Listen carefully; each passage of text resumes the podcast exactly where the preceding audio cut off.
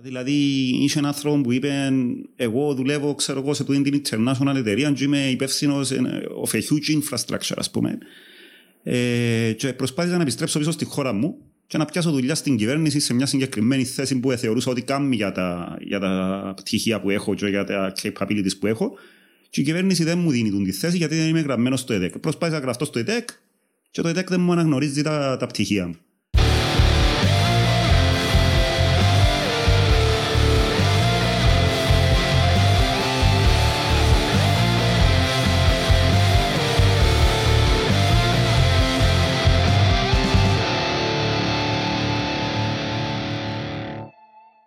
Λοιπόν, ε, παιδιά, καλώς ορίσατε σε ακόμα ένα επεισόδιο του koulloumacast.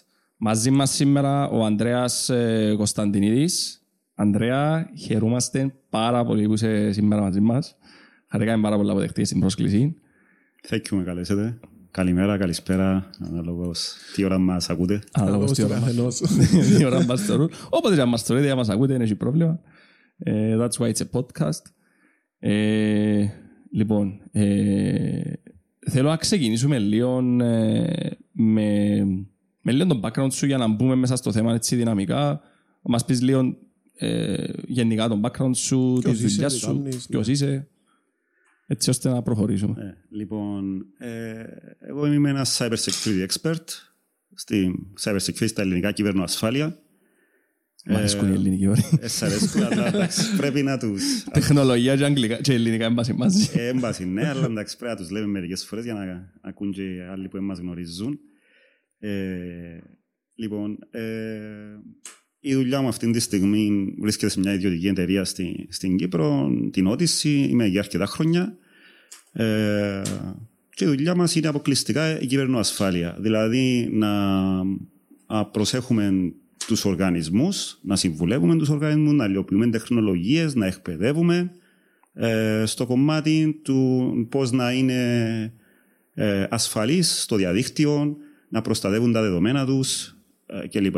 Ε, να πούμε να μου είναι κυβέρνηση ασφαλεία, αλλά ναι. Πρώτα να πω λίγο τον background μου. Το background μου είναι αρκετά απλό.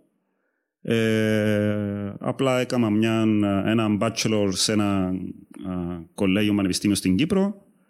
Ε, παράλληλα ε, δούλευα και έτσι αποκτήσα όλη την εμπειρία δουλεύοντας παράλληλα ε, και επίσης έχω κάποια certifications του κλάδου τα οποία θεωρούνται top ας πούμε.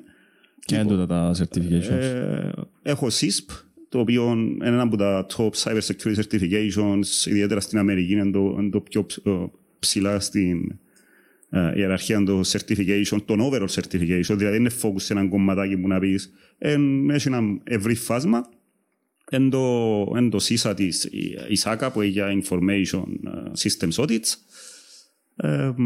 έναν άλλο για credit card frauds, για auditor για credit card frauds, certified ethical hacker, το σι ι έι έιτς, εντάξει. Εντάξει, μου ακούγεται απλό πάντως.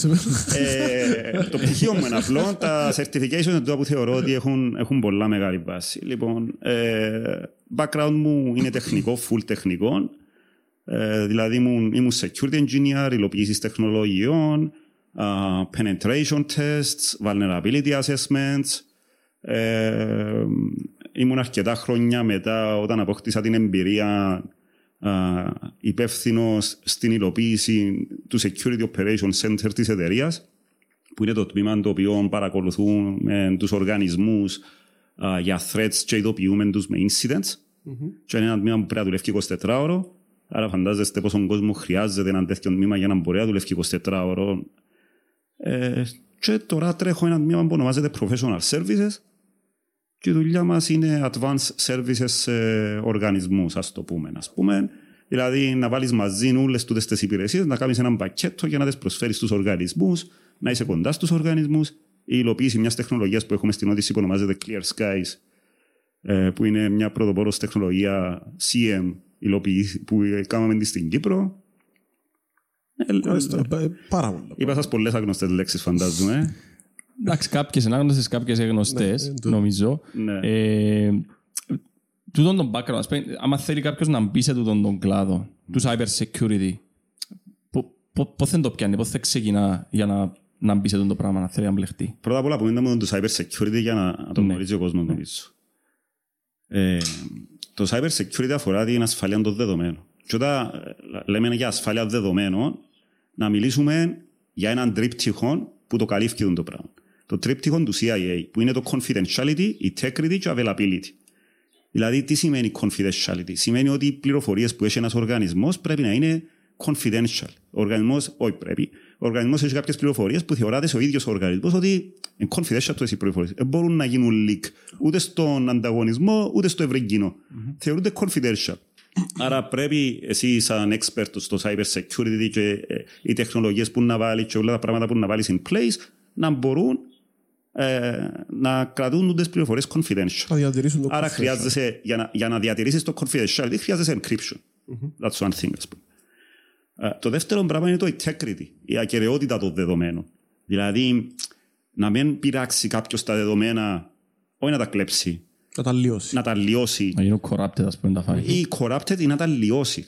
Δηλαδή, να μπαίνεις στη σελίδα κάποιου, ας πούμε, και να μπορεί να θυκιαβάσεις κάτι, και να θυκιαβάσεις ψεύτικες ειδήσεις. Mm-hmm. Το integrity των δεδομένων να είναι σωστό. Και το τρίτος πράγμα είναι το availability. Δηλαδή, να εμπάνω ιστοσελίδα, να εμπάνω το online banking της τράπεζας, ας πούμε, να, να εμπάνω το application που κλείσει εισιτήρια, το availability. Άρα, τούτο είναι το τρίπτυχο του cyber security. Ε, και πώς διασφαλίζεις τούτο το τρίπτυχο? Ε, δάμε που υπάρχει ένα misconception ότι εν να βάλουμε τεχνολογίες. Mm-hmm. Εν να βάλω στο πι σι μου, εν να βάλω ένα antivirus, ένα firewall, είμαι εντάξει. Όχι, χρειάζεσαι άλλον τρίπτυχο τώρα. Το people process technology. Δηλαδή, χρειάζεσαι την τεχνολογία, χρειάζεσαι και τις διαδικασίες, ότι ήρθε μου έναν email, δεν θα το ανοίξω απλά uh, και είμαι εντάξει. Χρειάζεσαι τη διαδικασία να πεις, να μπορώ να έλεξω στο email που να δω μπροστά μου, ας πούμε. Ή πώς κάνω τα backup του οργανισμού μου. Τούτη είναι η διαδικασία που πρέπει η τεχνική ενός οργανισμού, ας πούμε, το άι τι κλπ, να ξέρουν τη διαδικασία μου να τρέξει.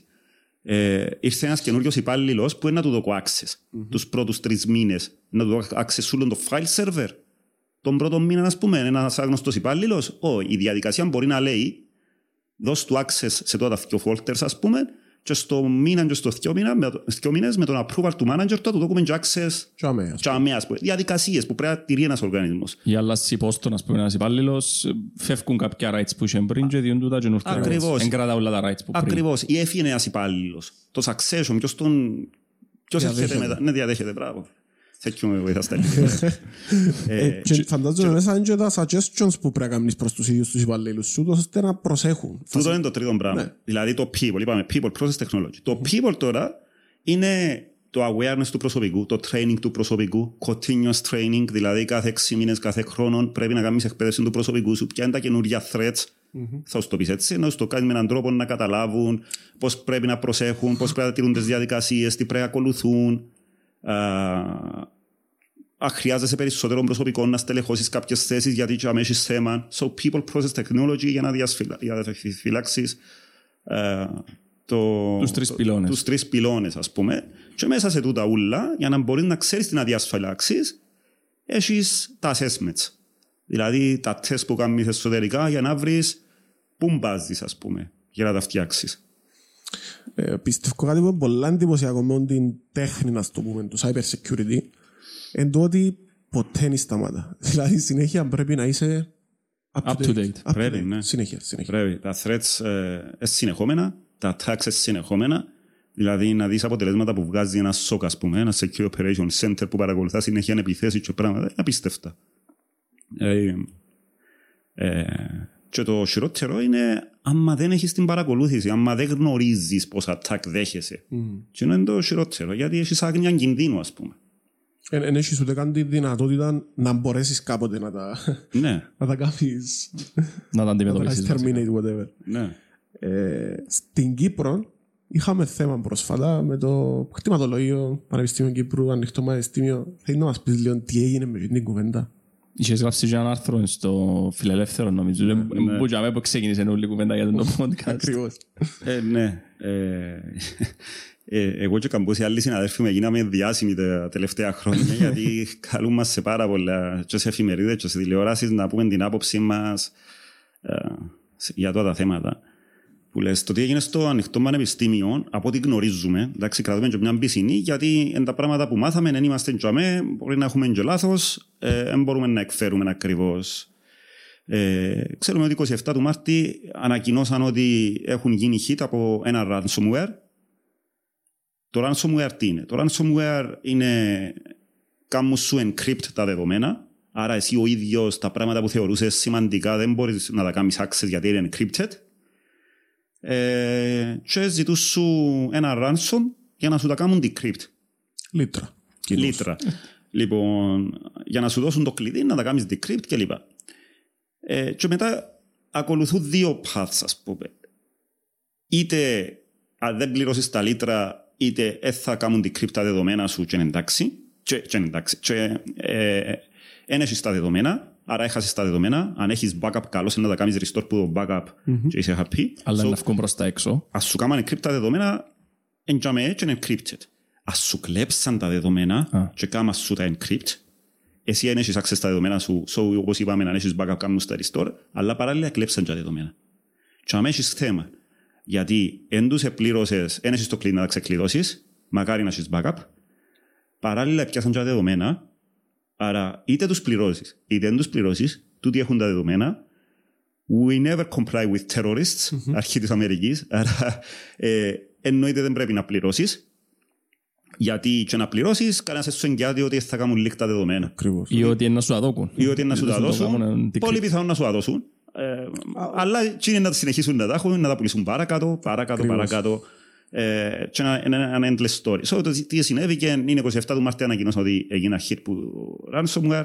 είκοσι εννιά του Μάρτη ειδοποιήθηκαν που τούτον το ransomware group ότι ε, δύο μέσα στις είκοσι ημέρες διορίαν, αλλιώς θα κάνουμε... Ε, leak τα δεδομένα, ε, και ζήτησα τους εκατό χιλιάδες τώρα είναι δολάρια, ευρώ, να θυμούμε, σε bitcoin, bitcoin. Ε, για να τους τα, για να τους τα κάνουν decrypt και να σβήσουν και τα δεδομένα που είχαν. Ο λόγος που ζητούν bitcoin είναι για να untraceable. untraceable. Ναι, για να με untraceable. Να με φαίνεται που πάνε τα λεφτά. Ναι. Okay. Ε, στις είκοσι μέρες εμφανίσα μια σελίδα στο dark web ε, που είπα συνέδαμε τα δεδομένα, είναι available for sale. Για όποιον θέλει να έρθει να τα αγοράσει που μας. Mm-hmm. Λοιπόν, και για να αποδείξουν ότι έχουν access στα δεδομένα, έβαλαν sample έναν tree όλων των αρχείων που επιάσαν. Okay. So, έδειξαν ότι έχουν ε, κοινόν το tree ε, που, δεδομένα. Εντάξει, κάποιοι είπαν ότι δεν επιάσαν δεδομένα και απλά έκαναν έναν directory listing, έβαλαν όλα τα αρχεία και λαλούν ότι έχουμε τα αρχεία. Ναι, okay. ε, έφαινεται όμως ότι εντούν το πράγμα, μάλλον επιάσαν τα δεδομένα. Ε, που γίνονται το τρει πολλοί αναλυτές στο security ευκάλαν διάφορα πράγματα στη φόρα, γιατί φαίνεται διάφορα, διάφορα πράγματα που ήταν περίεργα σε γίνονται το τρει. Ε, εφυλάουνταν αρχεία και φωτογραφίες με το όνομα τσίνου που είναι η φωτογραφία του. Άρα αν δεν πιάσεις το αρχείο με τη λίστα των μαθητών, δεν πιάσεις το αρχείο, αλλά βλέποντας τη λίστα με τα αρχεία, βλέπεις το όνομα του κάποιων, κάποιων φοιτητών, ας πούμε, τελείαν JPEG κλπ. Άρα έχεις και ονόματα, έχεις άι ντις ες, εύκαλες διάφορα παιδιά που γίνεται η λίστα που ήταν πάρα πολλές χιλιάδες γραμμές, εύκαλες πραγματικά προσωπικά, προσωπικά δεδομένα που διαρρεύσαν μόνο. Προσωπικά, ε? Ε, μόνο. Ε, θε, θεωρώ ότι διαρρεύσαν πολλά δεδομένα και, okay. και προσωπικού χαρακτήρα, ας πούμε, δεδομένα. Έτσι, τσάμε, ξεκινούν και άλλες ιστορίες. Ε, τα δεδομένα διαρρεύσαν, ε, το πανεπιστήμιο επανήλθε, άρα ε, υπήρχαν τα backups, φαντάζομαι, ε, είχα ένα μηχανισμό να επανέλθουν. Ο κόσμος του δος τώρα που χαθήκαν τα δεδομένα του ε, θα αρχίσει τα επόμενα χρόνια να δέχεται spam emails, mm. να δέχεται ες εμ ες, να δέχεται phishing attacks. Κλήσεις που τη Microsoft ότι χαλάσε ο υπολογιστής σου και πρέπει να σωσάσουμε. Τούτον που διαλωτούνται πολλοί. Πού με ήβραν και στέλνουν μου ες εμ ες, πού με ήβραν και στέλνουν μου προσφορά, πού με ήβραν. Πού σε ήβραν. Πριν, ξέρω εγώ, τέσσερα χρόνια που γίνει και leaked έναν database του LinkedIn ή του Facebook πιο πριν, ήβραν τα ούλα για μένα, να βέλα από τούτα τα πράγματα. So δέχεσαι... Άρα όσο πιο λίγα κάνουμε register σε αυτές τις πλατφόρμες, τόσο είναι το καλύτερο. Εντάξει, δεν είναι εύκολο όμως, γιατί πολλές σελίδες για να κάνεις login οι πανεπιστήμιων, ας πούμε, θέλουν στοιχεία επικοινωνίας, ταυτότητες του, τα πράγματα. Δεν μπορείς να μην τα κάνεις disclose. Κάνεις τα, αλλά όταν τα φυλάουν, πρέπει να τα φυλάουν encrypted. Ναι. Έτσι ώστε να διαρρεύσουν να είναι encrypted που πριν. Mm-hmm. Ε, τούτο είναι το ένα πράγμα.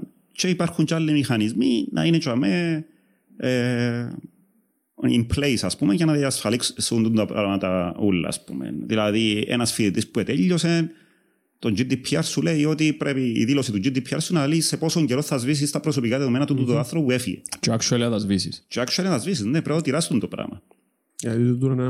Γιατί λαλίτσαμε εν τον τζι ντι πι αρ. Ναι, γιατί όμως υπάρχει το τζι ντι πι αρ, για να βάλεις τούτους τους κανόνες κάτω, πρέπει να τις κάνεις τις διαδικασίες. Είπαμε people process technology, process, τα processes πρέπει να τα κάνεις. Ε, γιατί αν γίνει το hack και γίνουν leak κάποια δεδομένα, και έρθει μετά τον τζι ντι πι αρ και πίσω πρέπει να πληρώσεις τούτον το πρόστιμο, εσύ μετά πρέπει να έχεις έναν τρόπο να του πεις, μα ξέρεις φίλε μου, έκανα comply με το τζι ντι πι αρ το δαμέ, έβαλα τους μηχανισμούς in place, έβαλα τις διαδικασίες τηρώτες, ε, εντάξει, έγινε hacked. Αν το αποδείξεις ότι είχα τις διαδικασίες, είχα τις τεχνολογίες, αλλά έγινε hacked, πιθανόν να γλιτώσεις το πρόστιμο. Ήμουν up to date, ας πούμε. Ε, ενώ αν δεν είχες τίποτε, Φριβώς. αν είχες απλά διαδικασία και την ετήρας, ε, το πρόστιμο δεν το γλιτώνεις. Ε, αν ξέρεις, μετά από τούτες τις επιθέσεις σε τούτες τις υπηρεσίες στην Κύπρο, ε, κάποια, ξεκίνησαν να λαμβάνουν κάποια μέτρα, έγιναν αλλαγές, αν, ε, αν άκουσες κάτι, ξέρω από το... Ε, νομίζω έγιναν. Νομίζω έγιναν. Νομίζω, αν μπορούμε πρώτα να πούμε το αν ήμασταν έτοιμοι. Ναι, ε, ναι. Πιο σημαντική ερώτηση. Ήμασταν έτοιμοι για τις επιθέσεις στην Κύπρο. Ε, επιθέσεις υπήρχαν πάντα, παιδιά. Σίγουρα, ναι. Ε, επιθέσεις πάντα υπήρχαν στην Κύπρο. Όπως γίνεται σε όλες τις υπόλοιπες χώρες, υπάρχουν επιθέσεις και στην Κύπρο. Δηλαδή, ε, εντάξει, υπάρχουν και το, και το geolocation attacking, ας πούμε, να πεις τώρα να στοχεύσω, ξέρω εγώ, την Κύπρο, τώρα να στοχεύσω την Ελλάδα, να στοχεύσω το Πανεπιστήμιο της, ξέρω εγώ, Κρήτης, ας πούμε. Ε, αλλά αν το δεις γενικά, και η Κύπρος, και έναν university, και ένας κυβερνητικός οργανισμός, is just an άι πι address μέσα στο ίντερνετ. Είναι μια διευθύνση. Mm-hmm. Κάμεις κάνουν όλο το ίντερνετ, την ευρύτηκε εκείνη. Άρα ε, δέχεσαι και αυτοματοποιημένα attacks, δέχεσαι και στοχευμένα attacks, ας πούμε. Ε, από ό,τι φαίνεται δεν ήμασταν αρκετά έτοιμοι, ε, δεν ήμασταν mature enough για να μπορούμε να πούμε ότι μπορούμε να αντιμετωπίσουμε τούτα τα attacks και να έχουμε μειωμένο ρίσκο. Εμείς, εμείς λέμε τώρα για το cyber security maturity, ας πούμε, πόσο όριμος είσαι mm-hmm. να αντιμετωπίσεις τούτου του είδους τα threats, ας πούμε, και να έχεις πράγματα in place να τα αντιμετωπίσεις. Ε, από ό,τι φαίνεται δεν ήμασταν τόσο όσο θα πρέπει να είμαστε. Εν είμαστε aware, ας πούμε, cyber security aware. Νομίζω είχες ε, ποστάρει κάτι στο, στο Twitter, νομίζω ναι. ποστάρες, για στο, πού ήταν, στο ταχυδρομείο που είχα βάλει μια ε, ε, κόλλα, να στο πούμε, που έλεγαν για το πράγμα μπείτε σε τούν τη σελίδα και ήταν άι πι. άι πι. Ήταν το άι πι yeah. του ταχυδρομείου. Όχι μόνο τούτο. Από ό,τι η κόλλα έγραφε, ειδοποιήστε τους πελάτες σας να, να επισκέφτονται τούν τη σελίδα αν θέλουν να κάνουν το εξής. Και πιάσαν το τούτο και κολλήσαν το παστή βιτρία του ταχυδρομείου. Ενώ τούτο ήταν εσωτερικό μήνυμα στην κοπέλα για μένα, στον ναι, ναι. άνθρωπο για μένα, ότι ξέρεις πρέπει να γράψεις κάτι. Ετύπωσε την οδηγία, όπως του την εστήρα. Τούτο δείχνει πόσο unaware είμαστε κάποιες φορές. Εντάξει, δεν είναι όλοι οι οργανισμοί, πιστεύω έτσι, ούτε όλοι οι άνθρωποι είναι έτσι, αλλά... Να σου πω κάτι. Σκέφτεσαι κάποια φορά να λες, ποιος έχει, ποιο είναι το πρόβλημα τώρα που μπήκε γίνει κόλλα για μένα. Εντάξει, σίγουρα του ανθρώπου που είναι front-facing, ας πούμε, ότι δεν πρέπει να τυπώσει μια εσωτερική οδηγία που να λέει ειδοποιήστε τους πελάτες σας. Που την άλλη είναι ο πιο πάνω, ας πούμε, που έστειλε την οδηγία. Έβαλες άι πι μέσα, ας πούμε, ναι. Δεν χρειάζεται να ξέρει ούτε ο frontman, ας πούμε. Ναι, ναι, δώσ' του κάτι άλλο. Συνός δεν μπορεί να το κρίνει, δεν έχει την τεχνογνωσία να το κρίνει, αλλά πρέπει κάποιος να έρθει να, να δείξεις professionalism, ας πούμε, να μπορεί να κάνεις. Ε, γενικά σε τον τομέα του άι τι και τους κλάδους ακούμε πολλές φορές πολλά έτσι κουφά πράγματα που μπαίνει ο άι τι σε ένα γραφείο και να σάσει ένα το πι σι, ας πούμε, του κάποιου υπαλλήλου συναδέλφου και θεωρεί τον κωδικό του Active Directory, ας πούμε, που μπαίνει μέσα στο σερβερ της εταιρείας του Active Directory του κολλημένο πας σε post-it note στην οθόνη του, ας πούμε. Πόσες φορές έτυχε το πράγμα, δεν θεωρούμε το και εμείς στη δουλειά. Φαντάζομαι θεωρείς το και εσύ στη δουλειά σου. Εκεί είναι το πράγμα. Πρέπει να σοβαρευτούμε. Πρέπει να σοβαρευτούμε. Βλέπουμε το τι γίνεται. Έχουμε την, την ψευδέστηση ότι δεν θα τύχει σε εμάς. Mm-hmm. Και βλέπουμε ότι έχουμε χειροπιαστά αποτελέσματα. Συμβαίνει συνέχεια. Εντάξει. Και, μα πάμε λίγο στην ερώτηση του Γιάννη. Πώς μπορεί να μπει κάποιος σε τον κλάδο. Όχι, ε, ε, λέω για τις απειλές στην Κύπρο, αν έκαναμε κάποια μέτρα μετά που γίνω. Νομίζω έκαναμε μέτρα. Ε, μέτρα οι οργανισμοί, νομίζω, αν δεν έκαναν, είναι αδικογιαγίνους, αλλά νομίζω έτρεξαν να πάρουν τα μέτρα τους. Δηλαδή, ακόμα και για το Υπουργείο Οικονομικών που ήταν οι σερβέρς δίπλα από το τυποσίδα νερού, ε, νομίζω μπήκε ένα πλάνο in place να μεταφερθούν. Καλά έκανα μαζί. Πάλι καλά που το σκεφτήκας μετά που έγινε. Ήταν υδρόψυχτη. Ναι, ναι, είχα watercooling. Τώρα πάμε στο άλλο ερώτημα που είχα κάνει για το πώς μπαίνεις σε τον κλάδο. Πώς, άμα θέλει κάποιος να εμπλακεί με το cyber security, πώς μπαίνεις σε το πράγμα, πώς θα ξεκινά. Ας έκανα ποια είναι τα σωστά βήματα που θεωρείς να μπει. Ε, κοιτάξτε, η γενιά μου εμένα δεν είχε ούτε σπουδή cyber security, δηλαδή πριν είκοσι χρόνια δεν είχε τέτοια πράγματα. Δηλαδή έκαμες απλά μια σπουδή, είτε computer engineering, είτε computer science. Mm-hmm. Ε, αλλά να σας πω είναι το θέμα. Ε, εγώ θεωρώ ότι κάποιος για να είναι successful σε τούτο το κομμάτι, πρώτα-πρώτα πρέπει να είναι full περίεργος για τα πάντα, mm-hmm. πώς δουλεύουν τα πάντα, ας πούμε. Να, να έχει την περιέργεια να χαλάσει κάτι, να το ξανασάσει, να μην καταφέρει να το σάσει, να δει γιατί δεν καταφέρει να το σάσει, δηλαδή να διερευνά τότε τα πράγματα, να έχει συνέχεια το σκουλούτσι της περιέργειας. To find out how things work. Mm-hmm. Λοιπόν, ε, so, ναι, μπορεί να κάνει κάποιος έναν πτυχίο uh, computer related. Ε, τώρα υπάρχουν cyber security κλάδοι, υπάρχουν masters, υπάρχουν τα πάντα. Ε, στη δουλειά μου πολλές φορές βλέπουμε και τα πτυχία του άλλου. Ε, προσωπικά εγώ και πάρα πολλοί άλλοι managers έχουμε την ίδια, ε, ε, την ίδια ε, το ίδιο approach, ας πούμε, για το τι ψάχνουμε σε έναν άνθρωπο. Ψάχνουμε έναν άνθρωπο το οποίο να έχει το σκουλούτσι να ψάχνει πράγματα, να έχει στήσει πράγματα που μόνος του, να έχει στήσει labs, να έχει στήσει συστήματα, να μπορεί να τα περιγράψει, να μπορεί να περιγράψει τι έκατσε που μόνος του και έκαμε. Γιατί δεν περιμένεις που το πανεπιστήμιο να σου πει κάτσε σπίτι σου, στήσε τούτα τα labs, ε, κάμε τούτα τα tests, κάμε τούτα τα attacks, ας πούμε. Πρέπει που μόνος σου να κάτσεις, να έχεις την περιέργεια, να δεις πώς γίνονται τα πράγματα και να το κάνεις. Και άμα πάεις σε έναν interview σε τούτον τον κλάδο, ας πούμε, και πεις τους ξέρεις έκαμα τούτον, τούτον, τούτον, τούτον το πράγμα, είσαι πολλά ψηλά να σε αποδεχτούν και θεωρώ ότι τούτον παίρνει παραπάνω βαρύτητα παρά το πτυχίο. Τώρα mm. υπάρχει το πτυχίο φυσικά του cyber security που κάνουν πάρα πολλά καλή δουλειά τα πανεπιστήμια. Ε, καλούν και experts του τομέα να μιλήσουν σε έναν πανεπιστήμιο εκτός που τους, α, φι, τους α, καθηγητές. Α, καθηγητές που εντιαμέ, που είναι πάρα πολλά καλό πράγμα τούτο. Ε, αλλά νομίζω το, το να δείξεις hands-on experience, ακόμα και απλό hands-on, γιατί πολλοί λαλούν μου, αφού είναι δουλέψα ποτέ μου, τι περιμένεις εγώ να σου δείξω ότι mm. έκαμα. Δεν περιμένω να μου δείξεις κάτι που έκαμες, ας πούμε, με μια τεχνολογία των δέκα χιλιάδες ευρώ. Περιμένω να μου πεις ότι σπίτι μου έστησα ένα Linux α, σύστημα, βι εμ, ένα Windows, έκαμα το, τα port scans, έκαμα το ένα, έκαμα το άλλο, έστησα ένα web server και εξέτασα τον να έβρω τις τρύπες, προσπάθησα να πιάσω access, δηλαδή να δείξεις ότι έστησες πράγματα και έκαμες πράγματα.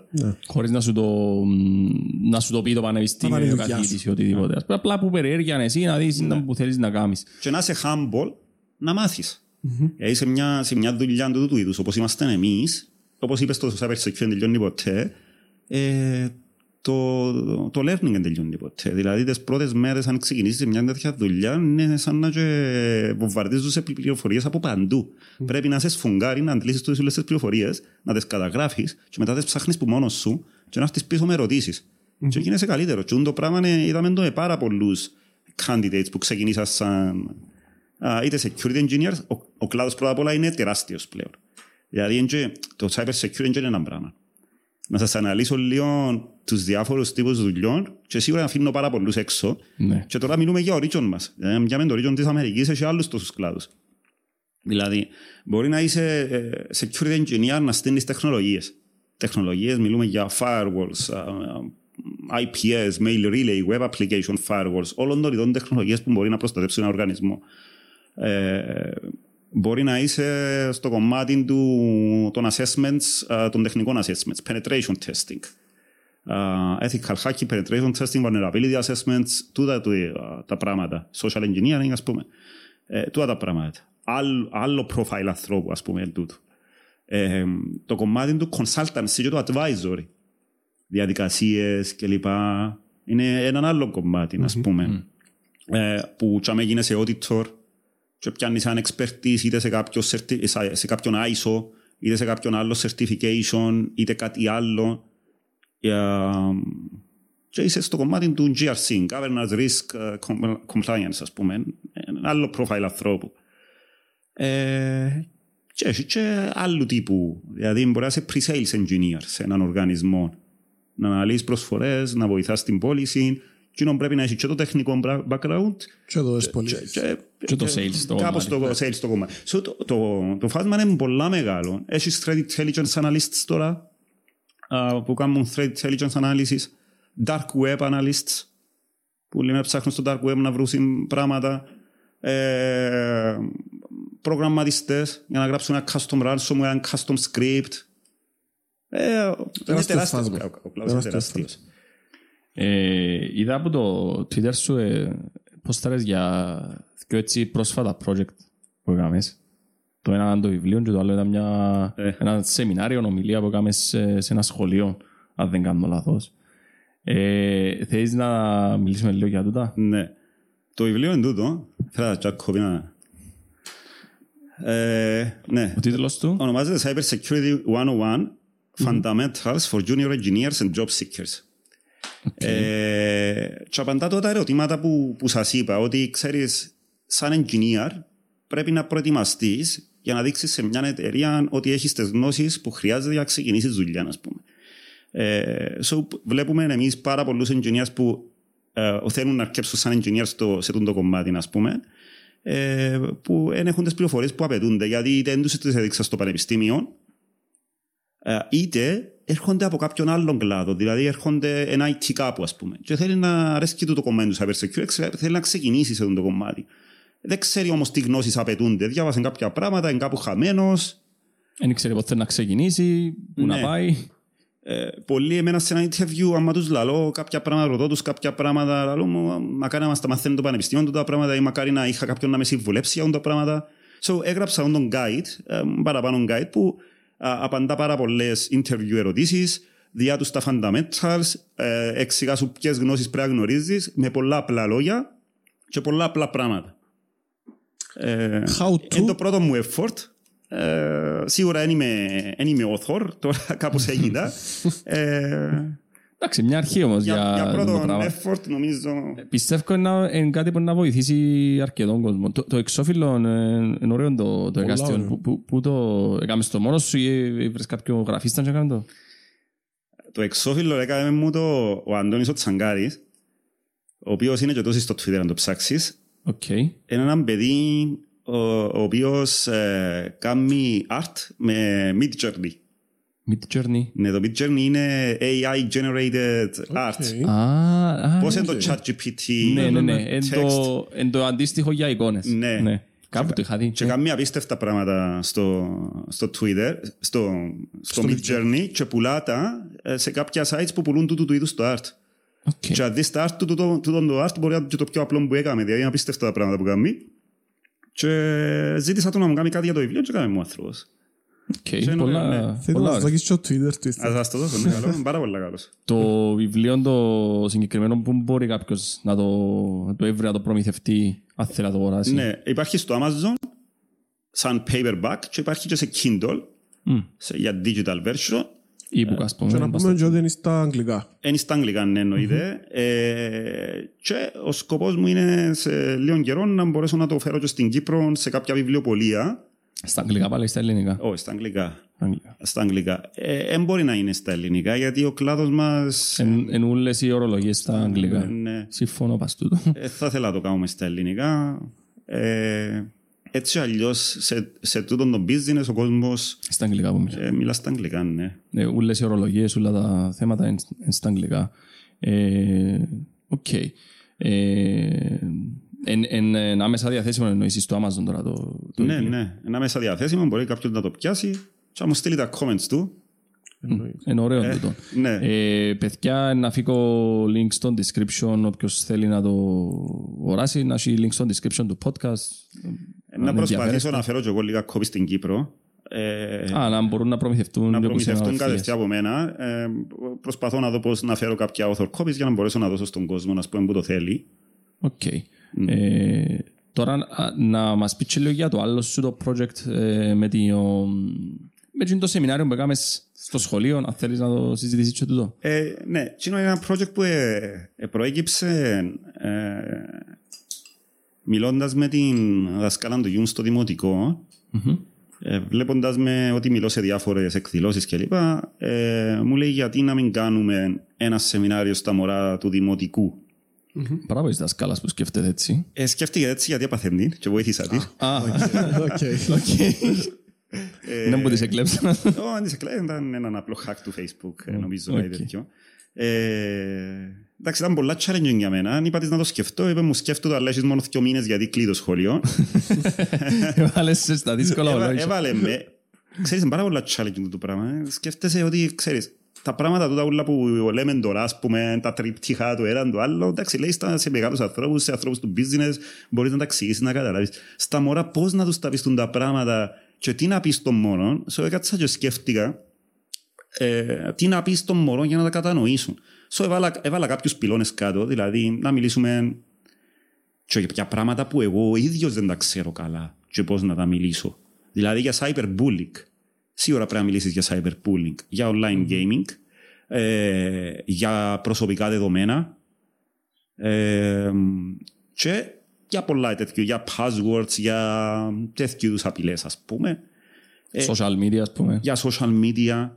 Λοιπόν, και να το κάνεις και διασκεδαστικό, να έχει παιχνίδια μέσα στο μάθημα mm-hmm. και τέτοιου είδους πράγματα. So, ήταν πάρα πολλά challenging να μάθω και πώς μιλούσαν άλλοι στα μωρά τούτου του κλάδου. Δηλαδή, υπάρχουν παιδοψυχολόγοι που είναι το focus τους στο πράγμα στο εξωτερικό, mm. δεν ξέρω αν υπάρχουν και στην Κύπρο. Ε, έπρεπε να μάθω πώς μιλούσεις στα μωρά, τι είδους παιχνίδια βάλουν. Έχει πολλά guides η Ευρωπαϊκή Ένωση και έκαμε και κάποια ατόπτη Ελλάδα που με βοηθήσαν πάρα πολλά. Ε, και έτσι έστησα, έστησα μια παρουσίαση, βρεθήκαμε έγκρινε μου την σχολείο. Τώρα να δω και με το Υπουργείο Παιδείας αν μπορώ να, να πάρω έγκριση και από εκείνους έτσι ώστε να το κάνω λίγο πιο expand το θέμα. Άρα έχεις σκοπό να το κάνεις σε άλλα σχόλια, αν ε, σου δω και το Υπουργείο. Εγώ, εγώ να τους πω ότι είμαι διαθέσιμος να το κάνω. Okay. Αν θέλουν να με κάνουν utilize μπορούν. Ε, δηλαδή, ε, ε, νομίζω είναι κέρδος για εκείνους, ας πούμε. Και για όλους μας είναι κέρδος, γιατί τα μωρά είναι η νέα γενιά, οπότε πρέπει να ξέρουν πού μωρά είναι που γίνεται. Ήταν απίστευτο το commitment που είχα μέσα στην τάξη, το, το, πόσον, το πόσον ασχοληθήκα. Ε, εγώ έβλεπα τα σέρκα και ήθελα όλοι να μιλούν, ας πούμε, και έκανα και λάθος ότι διούσα τον λόγο σε πάρα πολλούς σε κάθε ερώτηση και όλα μου η δασκάλα συνέχεια τέσσερις κάθε φορά, γιατί δεν θα σε κάνεις ο χρόνος και στο δεν με κάνεις ένα χρόνο. Έκανα δύο sessions. Ε, έκανα δύο sessions, ας πούμε. Στο δεύτερο session ήμουν καλύτερος. Γιατί είπαμε, ε, ε, μαθε, μαθαίνεις. Ε, ήταν πολλά χαρούμενα τα μωρά. Ε, μιλήσαμε για πάρα πολλά πράγματα. Στην αρχή ξεκινήσαμε ήταν που είναι το ίντερνετ. Να μου πούν τι νομίζουν ότι είναι το ίντερνετ, ας πούμε. Και απαντήσεις που άκουες φαντάζομαι ήταν... Εν το YouTube, ναι. Εν το Google, εν το... ξέρω κάτι που γνωρίζουν, ας πούμε. Για εκείνους είναι οι εφαρμογές που χρησιμοποιούν, ας πούμε. Ενώ πώς το ξέρουν ήδη. Εσύ πώς θα τους το εξηγήσεις, τι είναι το ίντερνετ. Πώς να το εξηγήσεις, πώς να εξηγήσεις σε μωρό ότι είναι ένα δίκτυο ενωμένους υπολογιστές, που συνδεδεμένους υπολογιστές, ας πούμε. Έχασες τους. Τελειώσε. Δίκτυο. Τι είναι το δίκτυο. Πώς τους το εξηγάς, πώς μαθαίνεις σε μωρά, ας πούμε, του δημοτικού, τα πράγματα, πώς το προσέγγιζες εσύ. Εγώ είπα τους, δεν το θυκιάβασα κάπου το πράγμα, σκέφτηκα μου μόνος μου και πράγματι δούλεψε. Είπα τους ενώ πως το μολ. Μπαίνεις μέσα στο μολ, έχει πολλά πράγματα να κάνεις. Έχει κατάστημα με ρούχα. Έχει κατάστημα με παιχνίδια να αγοράσεις. Έχει κατάστημα με παιχνίδια να παίξεις. Έχει κατάστημα ηλεκτρονικών. Έχει φαγητά να φάεις, ας πούμε. Έχει σινεμά. Έχει γραφείο που λαλείς είναι που ψάχνεις και λαλείς σου να πάεις να το έβρεις. σε όλα τους, έτσι είναι και το ίντερνετ. Θέλεις να δεις ταινίες, να πάεις YouTube και σε άλλα παρόμοια sites, ας πούμε, ονομάζονται sites. Ε, θέλεις να παίξεις παιχνίδια, να πάεις αλλού. Και τούτο πράγμα υπάρχει στο κινητό με διάφορα applications. Τι applications χρησιμοποιάτε, και ξεκινήσαμε να συζητούμε, ας πούμε. Ρόστρο. Ε, ή ας πούμε, να σας πω κάτι που είπα για, τα, για να μπορέσω να τους πάρω ε, στα προσωπικά δεδομένα. Ε, η, Μιλήσαμε για το. Έκαναμε παιχνίδια κλπ. Ερωτήσεις αστεία κλπ. Και, και ρωτήσαμε ποιοι παίζουν ποδόσφαιρο, ποιος παίζει τερματοφύλακας κλπ. Και είπαμε μια ιστορία για έναν τερματοφύλακα, τον Μιχάλη, ο οποίος ήταν σπίτι του, έπαιζε με τον αδερφό του, χτύπησε τον γόνατο. Κάμε τραμπολίνο, ήταν που είπαμε ότι έκαμε. Χτύπησε τον γόνατο του, έπιασε στον γιατρό, κατακόκκινε τον γόνατο του. Λοιπόν, ε, ήταν Πέπτη, το Σάββατο είχε ένα αγώνα ο Μιχάλης. Χτύπησε τον γονατό του όμως, ο γιατρός είπε εντάξει δεν είναι πολύ το χτύπημα, βάλε πάγο, βάλε κρέμα, βάλε κάτι ας πούμε ε, και να περάσει ως το Σάββατο. Ο Μιχάλης πόσταρε το στο Instagram του και έτσι έδειξαμε και μια φωτογραφία, αν ήταν μόνο τον παιδιά, αν το Instagram, ξέραν το ούλι πιτσι, αλλά μιλούμε για δέκα χρονών. Λοιπόν, έβαλαν το στο Instagram του ο Μιχάλης και επίσης έβαλαν, ε, έβαλαν το και η μάμα του στο Facebook. Γιατί όλοι μητσί ξέρουν ότι το Facebook είναι για τους γέρους. Ναι, ναι, ναι. Το Instagram και... Βάλουν τη μαμά του στο Facebook. Την επόμενη μέρα στο σχολείο Παρασκευή ρωτούσαν τον όλοι «Ρε, καλά το γόνατο σου είδαμε στο Instagram, ξέρω εγώ». «Ναι, ναι, καλά, κουτσεύκω λίγο, αλλά να παίξεις το Σάββατο στον αγώνα». Γιατί παίζαμε αγώνα με το διπλανό σχολείο, ας πούμε. Ναι. Και μιλώ σου... Προσπάθησα να το κάνω τόσο ενδιαφέρον. Θωρώ τώρα το βλέμμα σου ότι βρίσκεις το εσύ ενδιαφέρον. Ναι, σκεφτούν τα μωρά πόσο engaged ήταν την ώρα. Άμα να μου γίνεται στον αγώνα, ας πούμε. Είπεν τους εντάξει, να με εντάξει ως το Σαββατό. Παιδιά, κουτσεύκω λίγο, μπορώ λίγο το γόνατο μου, αλλά να με εντάξει. Πάσουν στον αγώνα, γνωρίζονται με το άλλο σχόλιο, ετοιμάζονται να ξεκινήσουν. Ε, τη φωτογραφία τους στο Instagram όμως, δεν ήταν μόνο οι φίλοι του. Ήταν τι, και οι αντίπαλοι. Άρα, άμα ξέρεις ότι ο πορτάρις της άλλης ομάδας σε φάτσιον το δεξί του γόνα και πονεί το λίγο, μπορεί να σουτάρεις τα γκολ. Ακριβώς. Και μετά έκαναμε συζήτηση τι άλλα προσωπικά δεδομένα. Είπαμε ότι τούτα είναι τα προσωπικά δεδομένα, να μπω προσωπικά δεδομένα, να προσέχουμε τι ποστάρουμε. Που ακριβώς μπορεί, μπορεί να πεις είναι και τόσο προσωπικό δεδομένο, αλλά έπρεπε με κάποιον τρόπο να πάρεις τα μωρά και να τους πεις κάποια πράγματα.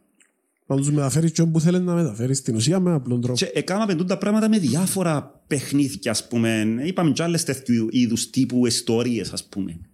Για να καταλάβουν τα μωρά. Και για fake news στο ίντερνετ, είπαμε. Είπα τους μια ιστορία ψεύτικη ότι διάβασα κάτι στο ίντερνετ για μια χώρα και για έναν προβατάκι που έχει πράσινα αυτιά και ξεκίνησα να διαβάζω για όλη τη χώρα, αν είχα ιδέα ότι έχει έτσι προβατάκι. Και μετά πες τους ότι... Είναι... Δεν υπάρχει. Τελικά κατάλαβα ότι κοροδιεύσαμε, ας πούμε, και δεν υπάρχει τέτοια χώρα, δεν υπάρχει έτσι προβατάκι. Και ήταν πολλά engaged τα μωρά και μετά ερώτησα τους, διαβάζεις ψεύτικα πράγματα στο ίντερνετ. Ερώτησαν τους και δασκάλα και την ώρα, είχα πολύ βοήθεια και δασκάλα και είπα συμπράγματα στο ίντερνετ τα οποία αρχικά οι ίδιοι πιστέψασαν ότι είναι αλήθεια και τελικά δεν είναι αλήθεια. Mm-hmm. Άρα έχουν μια κατανόηση, αλλά πρέπει να, να ξέρουν ότι υπάρχουν και τα fake news για να καταλάβουν, να μπορούν να ξεχωρίζουν. Ε, ναι.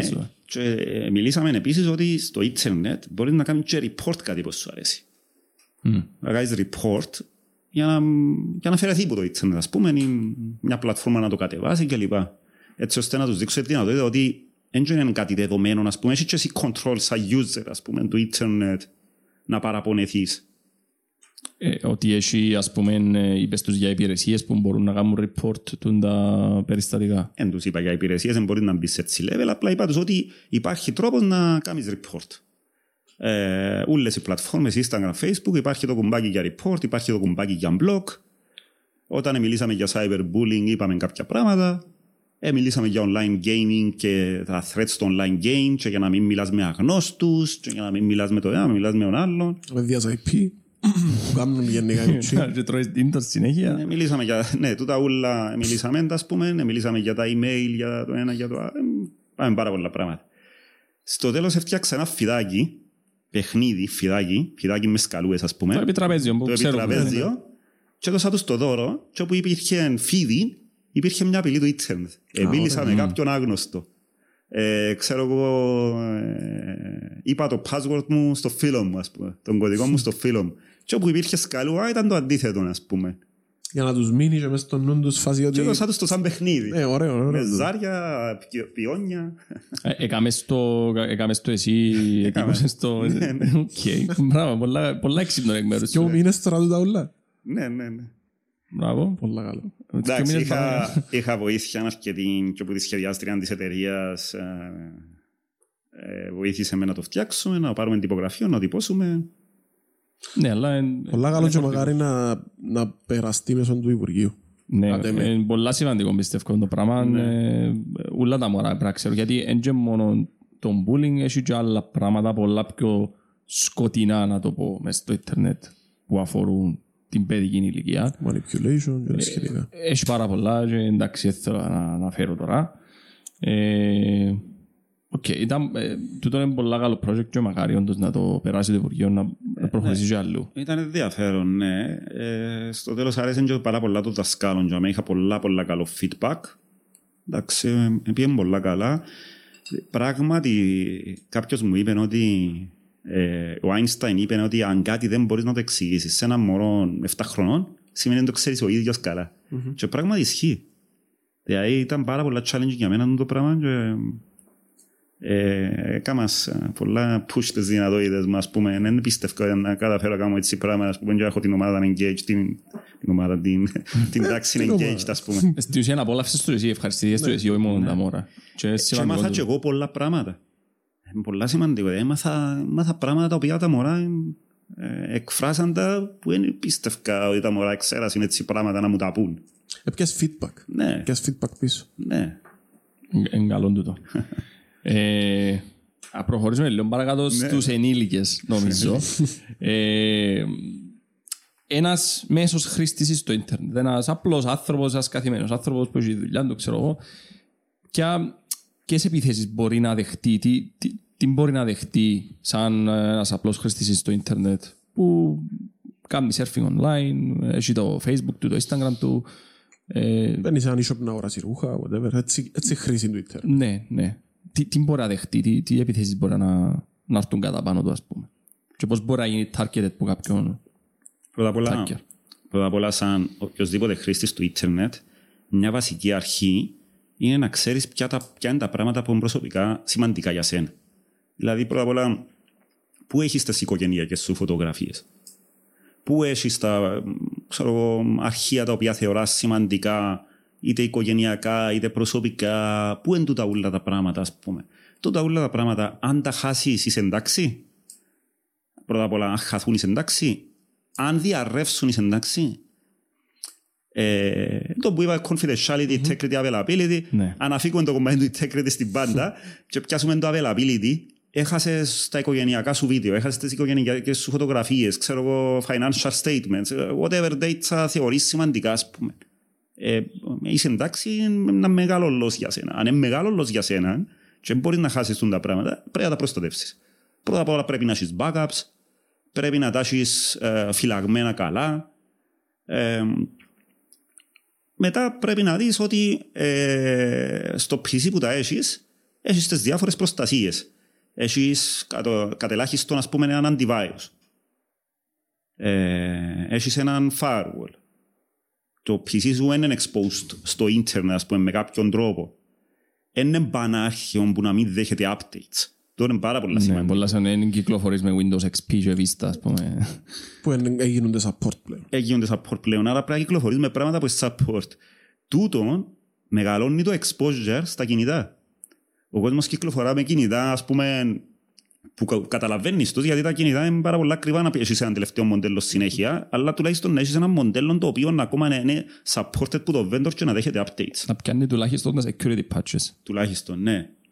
Ε... Νομίζω το Android έκαμε το τώρα να πιένει ως τα τρία χρόνια τα security patches, αν δεν κάνω κάποιο λάθος. Νομίζω εμπέντε η Google τα, τα δικά της κινητά. Τα, τα, δικα, τα δικά της, ναι, μπορεί. Τα υπόλοιπα Android... Τα υπόλοιπα εξαρτάται από κάθε vendor. Ναι, αλλά Άρα... τα security patches... Εξαρτάται από κάθε vendor, νομίζω. Νομίζω είναι σε κοινή οδηγία κάποιος να τους έβαλε. Νομίζω τουλάχιστον τρία χρόνια νομίζω δέχονται τα. Ναι. Ε, η Apple έχει μια άλλη πολιτική, ας πούμε. Πάει. Η Apple είναι πιο control το σύστημα, γιατί είναι ένα closed uh, ecosystem, ας πούμε, και μπορεί να το κοντρολάρει. Παίρνει πέντε χρόνια. Ναι. Η, η Google, επειδή κάνει το operating system, μπορεί να χρησιμοποιήσει οποιοδήποτε, εναπόκειται στον οποιοδήποτε. Αλλά κατά μήνυμου τρία χρόνια νομίζω είναι, ναι. Ε, so, δεν πρέπει να, να κυκλοφοράς με κάτι το οποίο δεν δέχεται security updates. Ε, πρέπει να έχεις όλα τα passwords σου να είναι ισχυρά passwords, μήνυμου ας πούμε οκτώ χαρακτήρες, ε, κεφαλαία, μικρά, αριθμή, σύμβολα, να έχει μέσα το password και να ενεργοποιήσουμε παντού two-factor authentication. Two-factor authentication είναι εκείνο που πάει να μπει σε μια ιστοσελίδα και πρέπει να σου στείλει μήνυμα. Να σου στείλει μήνυμα. Τα μήνυματα τώρα φεύγουν. Ενώ εν... εν είναι ες εμ ες, είναι notification πας στο κινητό. Πρέπει να είναι notification πας στο κινητό ή με κάποιον authenticator app. Να το προτιμά ο κόσμος τούτον παρά να προτιμά τα ες εμ ες. Ε, εντάξει, τσάμε που δεν μπορείς να κάνεις authenticator app, ας πούμε, καλά να βάλεις εκείνο που διατίθεται, ας πούμε, που είναι ες εμ ες. Mm. Ε, ο λόγος που λέμε ότι είναι καλά πλέον τα ες εμ ες είναι ότι το ες εμ ες μπορείς πλέον να κάνεις spoof, ας πούμε. Mm-hmm. Ε, μπορεί να τα υποκλέψεις, μπορεί να κάνεις spoof κλπ. Και όσον πάει γίνονται πιο advanced τα συστήματα που χρησιμοποιούμε να ανιχνεύκουν τα threads. ε, ας πούμε υπάρχουν κινητά τώρα που αν, αν πιάσεις ένα μαλλί σου ες εμ ες που πιάνουμε συνέχεια, είτε που το πάω ταχυδρομείων, Κύπρου, ότι έχεις πακέτων που έγινε πριν δύο τρεις εβδομάδες, ας πούμε. Πιάνω ακόμα. Που κερδίσεις τάμπλετ που την υπεραγορά. Ναι, ναι, ναι. Κάμνω έναν άλλον τώρα. Συνέχισε και ας βέβαια να μου κάνουν τώρα. Έχει κινητά, έχει application των κινητών που ανιχνεύουν ότι τούτο είναι fake και παίρνεις το μέσα στα spam. Κάποια φεύγουν τους, αλλά καταλάβεις ότι το κινητό έχει κάποια threat intelligence capabilities, ας πούμε, να το βρουν το πράγμα και να σου το αποθηκεύσει. Άρα προστατεύκησε και λίγο το σύστημα που χρησιμοποιάς αν έχουν τη δυνατότητα. Φεύγουν του κάποια. Όσον, όσον advanced γίνονται τα συστήματα που χρησιμοποιούμε και τα protections που χρησιμοποιούμε, τόσο πιο advanced γίνονται και τα threats. Τα threats γίνονται και γίνονται ακόμα πιο advanced. Και θα γίνουν πολύ πολύ πιο χειρότερα τα πράγματα με το έι άι. Με το έι άι θα γίνουν ακόμα πιο χειρότερα τα πράγματα για τον απλούστατο λόγο ότι πλέον Ε, μπορεί κάτι να γίνει πιο advanced, πιο πιστευτό. Σκεφτείτε, δεν ξέρω αν φτάσετε εσείς, τα spam του νιγηριανού πρίγκιπα. Θυμούμε τα, ναι. ναι, ναι. Για όσους δεν ξέρουν, εγγύνον το email που, ε, το γνωστό που πιάννασαι που έναν νιγηριανό πρίγκιπα, ότι ε, πρέπει να, ναι, να φύγει από τη χώρα, ξέρω εγώ, και πρέπει κάπου να φύγει την περιουσία του και να, να του δώκεις διακόσια ευρώ να σου στείλει την περιουσία του. Όλοι κάτι τέτοιο ήταν η κουβέντα. Πολλοί κόσμοι δεν τα γνωρίζουν το πράγμα, γιατί πλέον όλα τα spam καταλήγουν στο spam folder του Gmail. Mm-hmm. Ε, εμείς τότε, ας πούμε, είχαμε δυνατότητες, όλα τα email έρχονταν και πρέπει να τα κάνεις manual and delete. So, ε, υποχρεω, υποχρεωτικά γίνεις και εσύ πιο educated, ας πούμε, mm-hmm. ή επαταστήν, ώσπου να γίνεις πιο educated. Ε, σκέφτου τώρα να δεις έναν email που να σου πει ότι ξέρω εγώ, για τον Νιγηριανό πρίγκιπα καταλάβεις αμέσως ότι είναι fake. Σκέφτου να σου χτίσει το έι άι έναν email, ε, να σου το κάνει τόσο πιστευτό που να το πιστέψεις. Εν τζαμέ που βασίζονται και τα social engineering attacks, ας πούμε.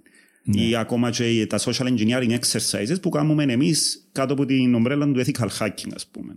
Που προσπαθούμε να Um, να, να στείλουμε κάτι σε κάποιον που να είναι τόσο πιστευτό ώστε να πατήσει το κλικ πάνω, ας πούμε, ε, και μετά να του κατεβάσεις είτε ένα malware είτε ένα spyware, κάτι, κάτι να του κάνεις exploit για να πιάσεις access στον οργανισμό. Ναι.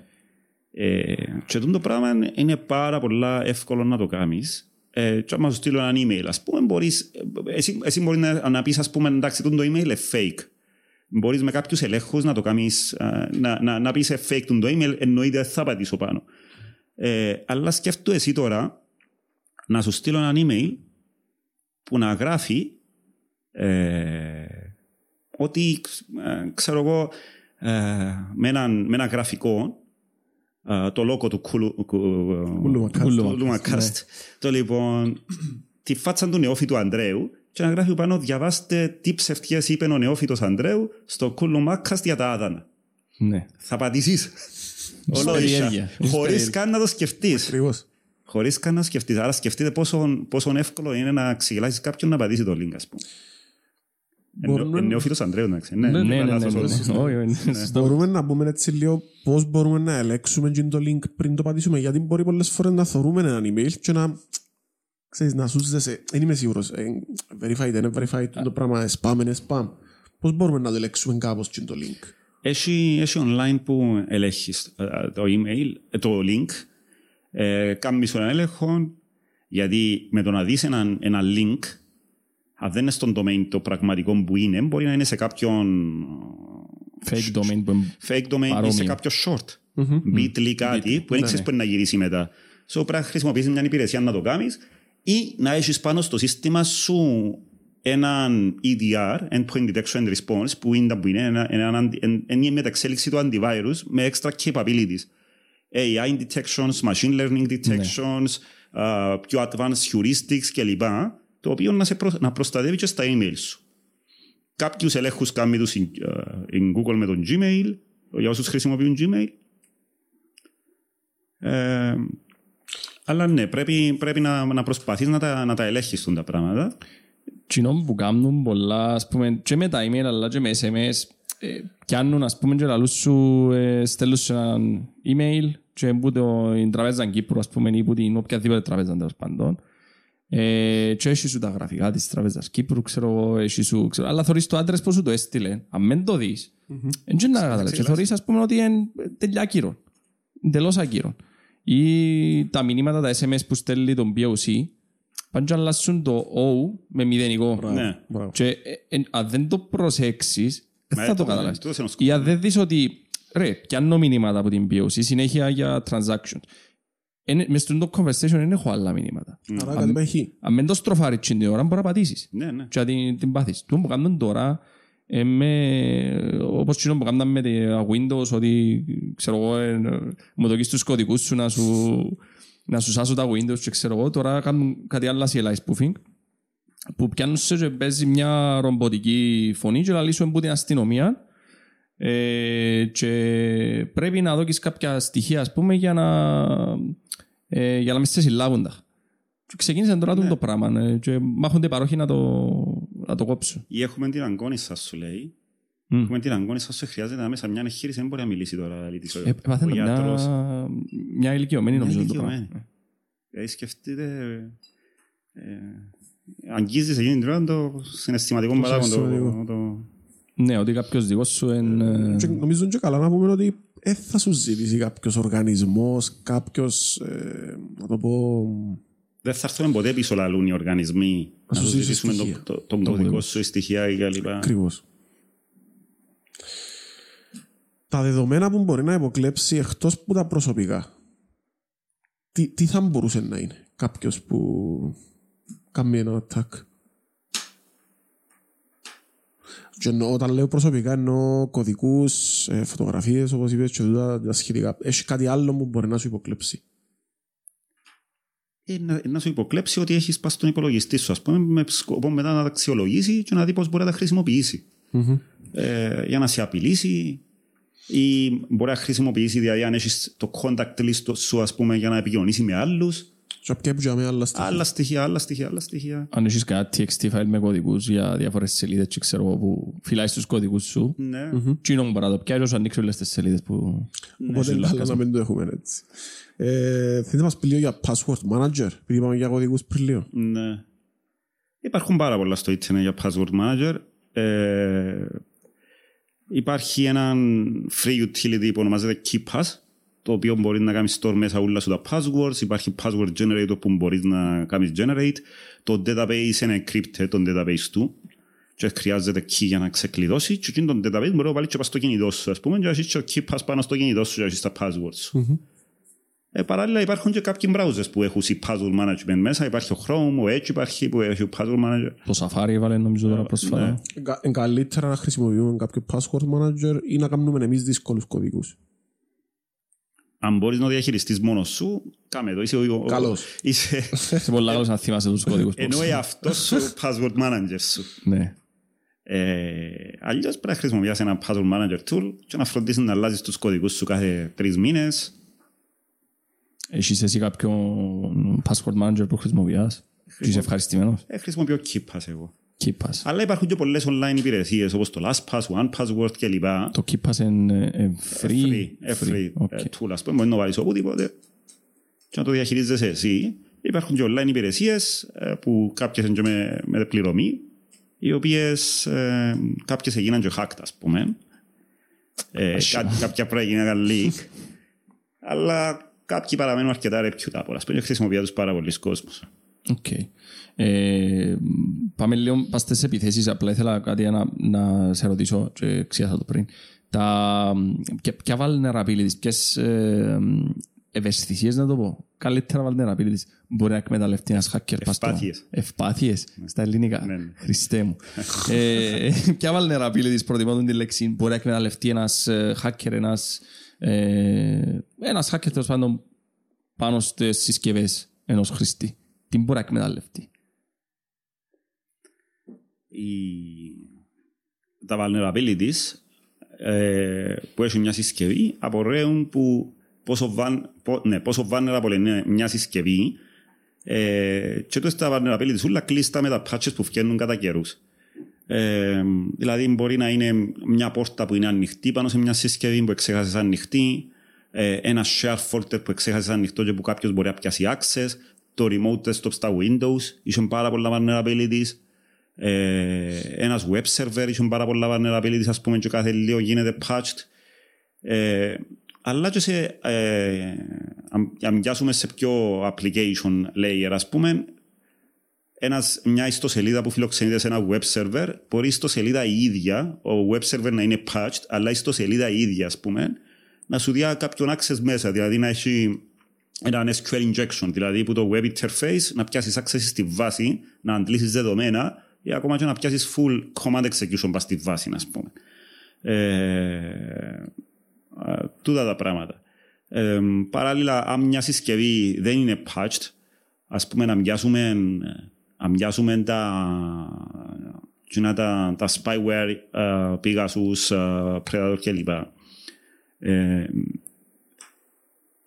Κάποια από τούτα, ας πούμε, εκμεταλλευτήκαν ένα vulnerability στο WebKit, το οποίο είναι ένα module που τρέχει πάρα πολλά, σε πάρα πολλές συσκευές, ε, και μπορούσες που το WebKit ε, να πιάσεις access πάνω στην ίδια της συσκευή, ας πούμε, ε, να γράψεις για να μπορείς να κάνεις spy το χρήστη, ας πούμε, να τον ενεργοποιήσεις κάμερα, μικρόφωνο, να του κλέψεις πληροφορίες κλπ. Για να μπορέσεις όμως να εγκαταστήσεις το spyware, έπρεπε το Apple, ας πούμε, το iPhone, να είναι jailbreak. Mm. Να είναι jailbreak. Ε. Λοιπόν, ε, που το WebKit όμως, ε, μπορούσες να το κάνεις root, να το κάνεις jailbreak και μετά να το εγκαταστήσεις στο software που ήθελες να, το, να τον παρακολουθείς. Έχεις full έλεγχο πάνω, πάνω στη συσκευή, συσκευή βασικά. Ε, Φκαίνουν κατά καιρούς διάφορα vulnerabilities, zero days εντύνα που θεωρούνται ότι ένεχει τώρα patch για τον το πράγμα. Άρα... Ε, και μπορεί να μην το ξέρει ούτε η ίδια η εταιρεία. Τα πιο επικίνδυνα. Ούτε η ίδια η εταιρεία. Ούτε ο vendor. Ε, οι vendors, ας πούμε, των συσκευών έχουν επιλογές να ενεργοποιήσεις extra debugging να αποστέλλεται σε αυτούς. By default νομίζω είναι κλειστό για να μην φεύγουν, γιατί που το extra debugging φεύγουν και προσωπικές σου πληροφορίες να αποστέλλονται σε αυτούς. Ε, αλλά εκείνοι που τα έχουν ενεργοποιημένα στέλνουν τις πληροφορίες και έτσι ο vendor μπορεί να αναλύσει extra και να φτιάξει κάποια patches. Ε, πρόσφατα διάβαζα μια ανάλυση που έλεγε να τρέχεις πάντα στο κινητό σου α, το beta version του software, γιατί το beta version μιλά συνέχεια με τους servers της Apple, ας πούμε, στέλνει συνέχεια debugging information, so αν συμπίσεις κάτι να τους το στείλεις και αμέσως να κάνουν patch. Ναι, αλλά να κρασάρεις συνέχεια το τηλέφωνο, να τρέχει beta. Να κρασάρει συνέχεια το τηλέφωνο, να μην ξέρεις τι άλλες πληροφορίες, πακετάρει μέσα σε το πακέτο που στέλνει πάνω. Ναι, είναι λίγο πρόβλημα να τρέχεις beta. Βασικά, αν δεν είσαι developer, γιατί να τρέξεις πέτα. Ή αν είσαι, ξέρω εγώ, reviewer και θέλεις να δεις early versions του γενούρκου του άι Ο Ες δεκαεπτά, δεν έχει λόγο να βάλεις. Το πιο μεγάλο vulnerability όμως είναι ο άνθρωπος. Ήταν να σου το... Ο ανθρώπινος παράγοντας είναι το πιο μεγάλο vulnerability. Ο άνθρωπος είναι να πατήσει το link που είπαμε προηγουμένως, ο άνθρωπος είναι να βρει ένα γιου ες μπι στο parking της εταιρείας που να γράφει πάνω, ξέρω εγώ, μισθοδοσία υπαλλήλων. Και να το πιάσει και το γιου ες μπι. Και να βάλει στο πι σι του. Μιλήσαμε μερικές φορές με κάποιες εταιρείες και αν σου σύρω κάποια συντήτα μες στο πάρκινγκ, ας πούμε, κάποια γιου ες μπι, το προσωπικό σου, θα τα πιάσει να τα φέρει μες στην εταιρεία πάλι. Όχι, θα τα φέρει, εννοείται. Ναι, αν γράψω πάνω όμως μισθοδοσία προσωπικού... είκοσι είκοσι τρία αυτό. Σονοδός που να βάλει. Ολόγησα που να βάλει. The weakest link είναι ο άνθρωπος. Γι' αυτό λέμε για security awareness, είναι πολλά σημαντικό να κάνεις συνέχεια security awareness του προσωπικού σου, να τους μιλάς λίγο για τα καινούργια threats με έναν τρόπο που μπορούν να το καταλάβουν ανάλογα με τα profile των ανθρώπων που έχεις. Πιθανόν ο attacker πολλές φορές δεν είναι να χτυπήσει τον άι τι ή τον engineer, να χτυπήσει την γραμματεία του διευθυντή, ας πούμε. Να χτυπήσει κάποιον άνθρωπο. Κομμάτι την καθαρίστρια, τους πιστάτες. Τους αυκόλους στόχους. Στη δουλειά σου εσύ έκαμες κάποια exercises ενώ με πελάτες, ας το πούμε, για social engineering? Πάρα πολλά και κάνουμε, ας πούμε. Θέλει να δώσεις ένα παραδείγμα χωρίς να κάνεις disclose πελάτη? Είπαμε παραδείγματα. Είπαμε παραδείγματα τώρα διάφορα, ας πούμε. Social engineering είναι το exercise, ας πούμε. Πώς να ξεγελάσεις κάποιον, ας πούμε. Και πρέπει στην αρχή να κάνεις το homework σου. Όπως σου είπα πριν, ότι ξέρεις, ας σου στέλνα email με τον νεόφιτο τον Ανδρέου. Έκανα, έψαξα σε, ας πούμε, και είδα ότι έκαμες την εκπομπή με τον νεόφιτο τον Ανδρέου. Πρέπει να σου στείλω κάτι που σε ενδιαφέρει και να βεβαιωθώ ότι δεν το πατήσεις. Μια κοπέλα που γραμματέα σε κάποια εταιρεία, ας πούμε, εμείς να έχουμε έναν συμβόλαιο με την εταιρεία να κάνουμε ένα social engineering exercise και να πιάσουμε κάποια profile του προσωπικού και να πούμε ok, θα ξεκινήσουμε με τον άι τι manager να του στείλουμε email, να πάμε στη γραμματέα, να πάμε στην marketing, να πάμε στον πολιτή, ας πούμε, κάποιον άνθρωπο που μπορεί να μην είναι τόσο dedicated να γνωρίζει θέματα του cyber security και να ψάξουν λίγο το profile του στο ίντερνετ, να δούμε με ποια ομάδα, σε ποια ομάδα είναι fan, να δούμε με ποια καταστήματα ψωνίζει και να του στείλουμε έναν ένα email, ας πούμε, που να αφορά τον το πράγμα. πενήντα τοις εκατό έκπτωση στο Zara, ας πούμε, σε μια κοπέλα που της αρέσει και το Zara. Το shame τώρα που περνάει όλες οι κοπέλες, ας πούμε. Το λοιπόν, να μην το πατήσει, να το πατήσει. Που την άλλη κοπέλα μου ή πολιτή μου ή να μην μιλούμε για κοπέλες μου, ε, περιμένεις emails από το Zara στο email της δουλειάς? Έκανες ποτέ subscribe? Oh. Έκανες ποτέ subscribe, ξέρω εγώ, στο Monia News να σου έρχεται στο email της δουλειάς? Όχι. Άρα γιατί το email που ήρθε επάτησες του? Τούτα είναι τα security awareness που πρέπει ε, να, να, να τους πεις να είναι πιο, πιο ευαίσθητοι στα πράγματα που λαμβάνουν. Βασικά πριν πάεις να πατήσεις το link ή το whatever, ας πούμε, σου στείλουν, κάμε ένα βήμα πίσω και σκέφτου γιατί έπιατον το email τώρα ή γιατί έπιατον το ες εμ ες ή whatever. Ε, πριν, πριν κάνεις, επειδή η τάση, ας πούμε, η ανθρώπινη τάση είναι ότι ok, πατώ. Και τι το θέλει να, ο attacker να κάνεις, να πατήσεις, εκμεταλλεύεται το αισθήκτος. Πριν να το σκεφτείς. Ή ας πούμε βάλεις έναν, έναν application στο κινητό σου, έναν παιχνίδι, κάτι. Βγάλεις σου δεκαπέντε pop-up στην αρχή. Αγκρί, αγκρί, αγκρί, αγκρί, αγκρί, ενεργοποιία... Και ένα θέμα είναι να μπούκαμε σαν αγκρί. Είναι καλό να θυκιαβάζεις, εδώ που είπα και τον μωρό, ας πούμε, άμα περπατάσεις στον δρόμο, έχεις μια μπανανόφλουδα να εμπατήσεις, όχι, βλέπεις. Σω και την ώρα που να κάνεις τώρα ένα παιχνίδι, μην πατάς next, next, next, να πάσεις στο παιχνίδι. Ή allow cookies όπου μπίζεις. Ναι, ακριβώς. Ρώτα το γονιόν ήταν που γράφει τα με. Έτσι και εμείς, όχι απλά allow cookies, ας πούμε. Και αμέ που λαλείς allow cookies, δείχνεις σου και τι επιλογές cookies θέλεις να κάνεις share με την τάδε σελίδα. Ή μπορείς να βάλεις ένα plugin στον browser σου να σου κόφει όλα τα cookies. Ναι, εσύ το νομίζω, Brave Browser, εσύ το διάσωτο σαν suggestion ενεργοποιία το τούτο. Αλλά που την άλλη, τον που πες, ας πούμε, με την μπανάνα έτσι εμπαθήσεις. Η μπανάνα είναι δεκαπέντε σελίδες. Εν τόν το προβλήμα και με τούτα τα terms of use και τούντες ιστορίες. Γιατί λαλί σου και κάνεις scroll, scroll, scroll και δεν τελειώνει το πράγμα. Εντάξει, μιλούμε για terms of use. Εγώ δεν ξέρω κανέναν που να το θυκευάσει το πράγμα. Μιλούμε τώρα για... Δηλαδή, αν πατήσεις έναν accept στο terms of use, μετά για να ενεργοποιηθεί η κάμερα του κινητού, δηλαδή σου λέει το, το terms of your... Πράγματι allow. Ναι, το terms ότι εγώ να σου πιάνω την κάμερα σου, ε, μετά άμα πάει να ενεργοποιήσει την κάμερα στο computer σου, στο κινητό σου, ε, έχει extra functionality που πρέπει να το κάνεις allow. Ναι. Ε, ε, ε, φυσικά, άμα βάλουν ένα από το κινητό σου, μπορεί να σου τα ενεργοποιήσουν τα πράγματα και εσύ να μην το καταλάβεις, να μην χρειάζεται καν να κάνεις allow.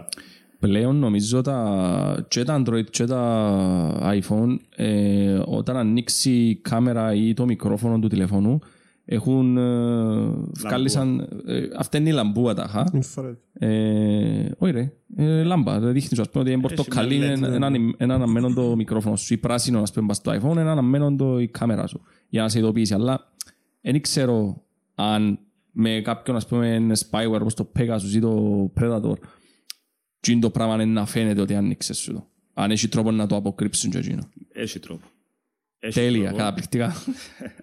Γι' αυτό λέμε ότι πρέπει να χρησιμοποιάς έναν updated version, ας πούμε, και ακόμα δεν είσαι σίγουρος, γιατί με τα zero days ποτέ δεν είσαι σίγουρος. Δηλαδή τούτοι που έχουν τα spyware και έχουν ανακαλυφθεί και έχουν βγει patches και έχουν βγει fixes και έχουμε endpoint detection and response που τα βρίσκουν, δεν ξέρουμε αν στο background έχουν άλλο zero day που χρησιμοποιούν τώρα και δεν το ανακαλύψαν ακόμα κανένας. Ναι. So, it's a constant fight. Και δεν που λέμε ότι το, το cyber security δεν έχει ένα πράγμα. Πρέπει να βάλεις ένα, ένα series of uh, protections in place, ας πούμε, να προστατευτείς. Ε, γι' αυτό που είπαμε, θέλεις και τεχνολογία, θέλεις και διαδικασίες, και θέλεις multiple τεχνολογίες. Θέλεις και διαδικασίες, τώρα μιλούμε για μεγάλο οργανισμό, θέλεις multiple τεχνολογίες, ας πούμε, να προστατεύσεις τα δεδομένα σου. Θέλεις και διαδικασίες, θέλεις και το συνεχώ, συνεχές awareness του ανθρώπινου παράγοντα. Και αν πάμε λίγο πιο deep dive σε τα όλα τα πράγματα, ε, χρειάζεσαι σε συνεχώς evaluation των πραγμάτων που έχω in place. Κάμω μου δουλειά, σήμερα κάμω μου. Κάμω μου δουλειά σε ένα χρόνο. Ω, ευκήκαν άλλα λάθρες, ευκήκαν το ένα, ευκήκαν το άλλο. Ε, Κάμαμε ένα update, ένα web server και πρέπει τώρα να ανοίξω άλλο δύο πόρτες. Η, η εταιρεία εμεγάλωσε το, το exposure της έξω. Σήμερα είσαι ένα web server, αύριο έχει application για τα κινητά. Μεθαύριο έχει και έναν άλλος service, και άλλο service, και άλλο service. Τούτα όλα τα πράγματα που οι εταιρείες ανίουν πρέπει να έρχονται με την απαραίτητη ασφάλεια. Ναι. Άρα εμείς λέμε ότι ε, το cyber security δεν είναι κάτι που πρέπει να βουρά ο άι τι της εταιρείας ή ο security expert της εταιρείας που μόνος του. Πρέπει να κάνει meet τα business objectives. Άρα πρέπει να βρέθετε το business με το security team, με το τους... board, με το... Ακριβώς, και να τους λέει, ξέρεις, έχω σκοπό να κάνω expand και με τον business μου. Τι θέλω σε, στα, στα, στα κομμάτια του άι τι, τι πρέπει να βάλω in place, στα κομμάτια του security, τι πρέπει να βάλω in place. Τι trainings πράγμα τι... για τους υπαλλήλους μου, για, τους υπαλλήλους. Για να είναι up to date. Ε, ε, να πάω στο cloud, ας πούμε.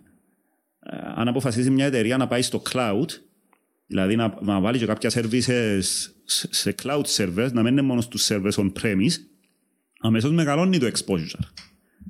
Ε, λέμε ότι, γιατί με, ε, παρεξηγήθηκα μια φορά ότι το cloud είναι insecure, ας πούμε, γιατί, γιατί λέμε ότι το cloud είναι insecure, δεν λέμε ότι το cloud είναι insecure.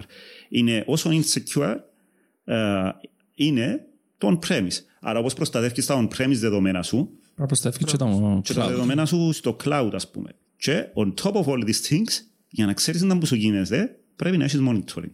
Πρέπει να έχεις έναν εικοσιτετράωρο monitoring, να βλέπει τούτα όλα τα πράγματα και να σε ειδοποιεί για alerts, για πράγματα να βελτιωθείς. Να τραβάλω συνέχεια. Να τραβάλω mm-hmm. συνέχεια. Γιατί τα logs να τα χρησιμοποιήσεις ε, όχι μόνο τώρα για να, δει, για να δεις τι attacks δέχουμε, ε, αλλά και για historic σκοπούς, και αν πράγματι δεχτώ έναν attack να ανατρέξω πίσω, να, να δω πότε συνέβηκε το πράγμα για να μπορέσω να βελτιωθώ. Και να μπορείς, αν οτιδήποτε γίνει, ας πούμε, κάποιον event, ας το πούμε, κάποιον attack, μπορείς να κάνεις recover. Ναι. Πράσεις διαδικασίες και για recovery πίσω. Ναι. Ότι ναι, πέσαι η σελίδα σου, πρέπει να βγεις πάνω πάλι. Ναι. Πρέπει να έχεις έναν business continuity plan, έναν disaster recovery plan. Πρέπει να πιάνεις metrics, uh, mean time to detect, πόση ώρα μου πήρε να κάνω detect κάτι, mean time to recover, πόση ώρα μου πήρε να κάνω recover κάτι. Και τα μέτρηξ πρέπει να τα καταγράφεις, ας πούμε, για κάθε συμβάν. Εντάξει, τώρα μιλούμε για, ε, μιλούμε για τον απλό κόσμο, ας πούμε, μιλούμε για έναν οργανισμό. Ε, να τα καταγράφεις τώρα τα δεδομένα και να μπορείς να, να βελτιώνεσαι. Δηλαδή, στο προηγούμενο μου ο συμβάν έπειρε μου τόση ώρα να κάνω recover, ας πούμε. Τώρα έπειρε μου τόση ώρα, ας πούμε. Ή πόσο είναι το risk appetite του οργανισμού. Το είναι ένας όρος πάρα πολύ σημαντικός. Δηλαδή, ποιο είναι το risk appetite. Ε, πόσο ρίσκο μπορώ να δεχτώ, ας πούμε, και να είμαι ακόμα υγιής σαν οργανισμός, ας πούμε. Έχει, νομίζω, κάποια πρότυπα και η Ευρωπαϊκή Ένωση και η... στην Αμερική, στην Αμερική νομίζω είναι το νιστ mm. και στην Ευρώπη είναι το CISA. Έχει, ναι. Έχει πάρα πολλά πρότυπα, εξαρτάται από τον οργανισμό σου. Στη Σαουδική Αραβία έχει άλλα, έχει άλλα παρόμοια. Okay. Ε, εμείς να φανταστώ στην Κύπρο χρησιμοποιούμε την Ευρωπαϊκής Ένωσης, το CISA. Ε, ναι, είμαστε κάτω από την Ευρωπαϊκή Ένωση. Εμείς χρησιμοποιούμε το CISA, βλέπουμε και τα υπόλοιπα πρότυπα εμείς σαν cyber security εταιρεία. Okay. ένας μέσος άνθρωπος, ένας μέσος πολίτης, ας πούμε, ε, τι μπορεί να κάνει για να, να, να νιώθει safe online, τι πρέπει να κάνει, ας πούμε, ε, τι πρέπει να έχει υπόψη του, τι tools πρέπει να έχει στον υπολογιστή του, στις συσκευές του, για να... Λάχιστον το first level. Ναι, να... Είπαμε πρώτα απ' όλα πρέπει να, να βρει που έχει τα προσωπικά του δεδομένα του τα ούλα. Δηλαδή που τα έχει. Ε, και μετά να φροντίσει κατ' ελάχιστον να τα κάνει backup, έτσι ώστε να χαθούν, να μην μπορεί να τα έχει ο, ο άνθρωπος. Ε, τα passwords του να είναι ισχυρά passwords παντού. Δηλαδή να φροντίσει επίσης να έχει two-factor authentication ενεργοποιημένο. Όλες οι υπηρεσίες που χρησιμοποιούμε, οι πιο γνωστές τουλάχιστον, έχουν two-factor authentication. Οι τράπεζες στην Κύπρο έχουν two-factor authentication. Οι, ξέρω εγώ, οι αεροπορικές εταιρείες έχουν two-factor authentication ενεργοποιήσεις. Ε, λοιπόν, πρέπει ε, να είναι updated τα μηχανήματα του όλα. Να μην χρησιμοποιεί pirated τουλάχιστον operating systems. Ε, Hackintosh, ας πούμε, ξέρω. Ε, εντάξει, ε, πρέπει να είναι updated οι συσκευές του, να δέχονται updates, να φροντίζει να έχει ενεργοποιημένα τα updates, να μπαίνουν αυτόματα, να μην έχει έννοια ότι πρέπει να τα βάλει που μόνος του. Αν τα ξεχάσει να μείνει πίσω. Ε, ναι. Ε, λοιπόν, protection software, antivirus, δεν είναι αρκετό πλέον. Πρέπει να έχουμε πιο advanced software, έναν ι ντι αρ, που είναι antivirus μεταξελιγμένο, ας πούμε, antivirus on steroids, το οποίο προσφέρει έξτρα δυνατότητες. Uh, heuristics detection, έι άι, machine learning κλπ. Uh, έτσι ώστε να μπορεί να, να, να βρίσκει extra threats, extra attacks.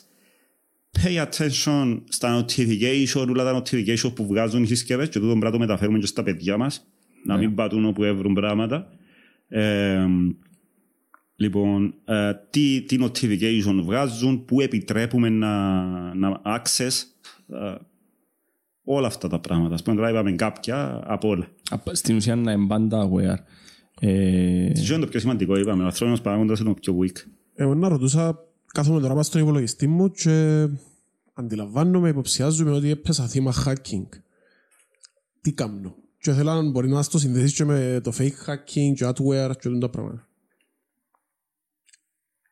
Εξαρτάται πρώτα απ' όλα πρέπει να κάνουμε έναν root cause analysis το ονομάζουμε εμείς. Mm. Ε, λίγο, πώς κατάλαβες ότι έπαιζες θύμα hacking, ας πούμε?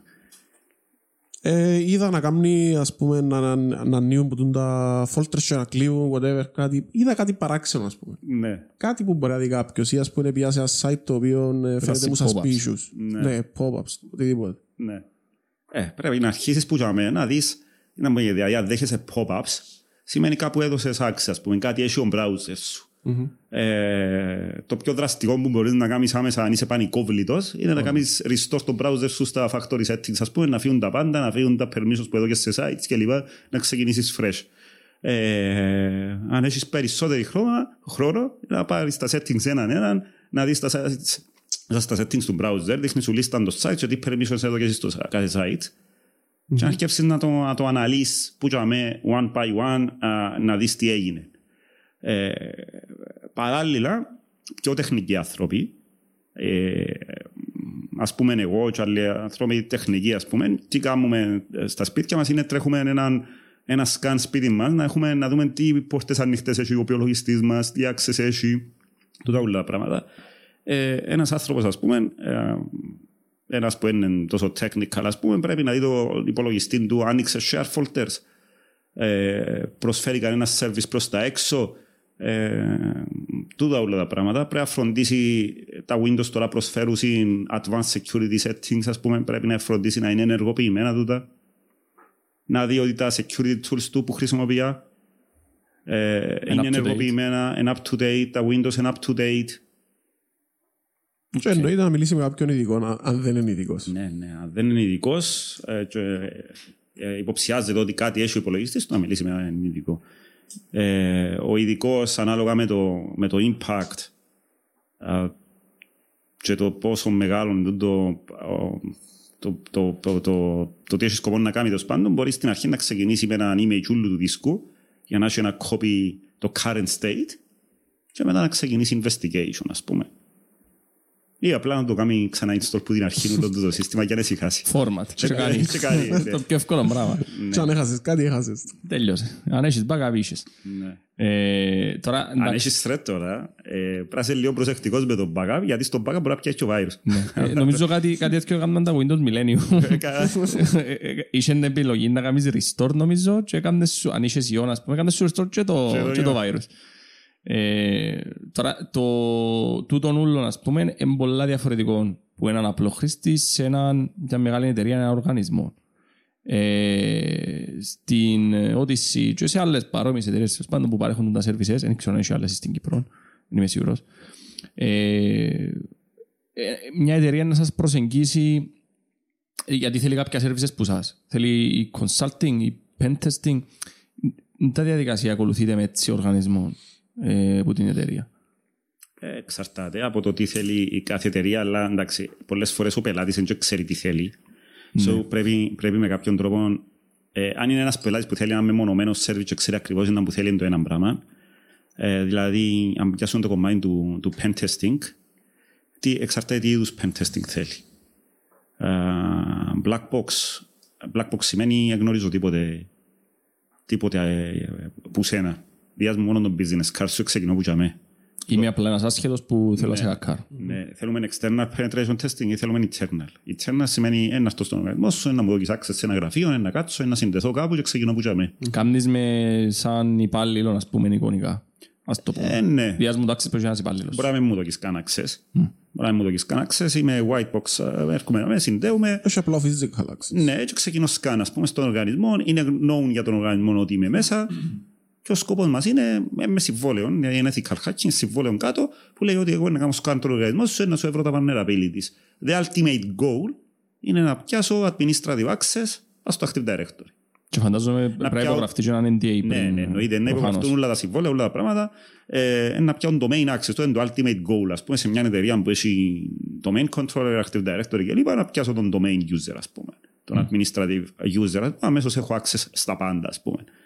Ε, το οποίο είμαστε πάρα πολλά successful να το κάνουμε, ας πούμε, γιατί ε, ε, πιάνουμε το αρκετά συχνά, ας πούμε, σε ένα internal penetration testing των domain user ε, με διάφορους τρόπους.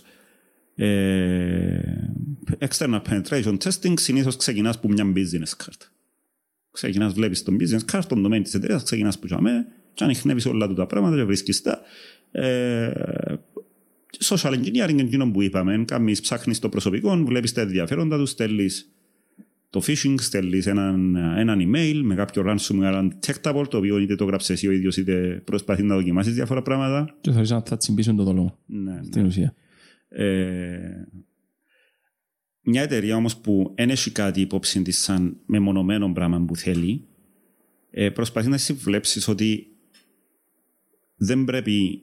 Ε, Εντάξει, αν έχεις κάτι μεμονωμένο που σε ενδιαφέρει το ένα πράγμα, το σωστό όμως είναι να κάνεις ένα complete assessment, είτε maturity assessment, που είναι ένα assessment το οποίο συμπεριλαμβάνει είκοσι domain και συμπεριλαμβάνει πάρα πολλά πράγματα, και ρωτάς διάφορες ερωτήσεις και παίρνεις διάφορες απαντήσεις και καταλήγεις σε ένα level που έχει ο οργανισμός σου και που θέλεις να πάεις, και όταν το level μετά αντικατοπτρίζει τεχνολογίες, διαδικασίες και πράγματα για τους ανθρώπους, το people process technology που είπαμε, mm-hmm. και μετά φτιάχνουν ότι πρέπει να κάνεις, βάλεις τα όλα σε ένα roadmap, τι πρέπει να ακολουθήσεις.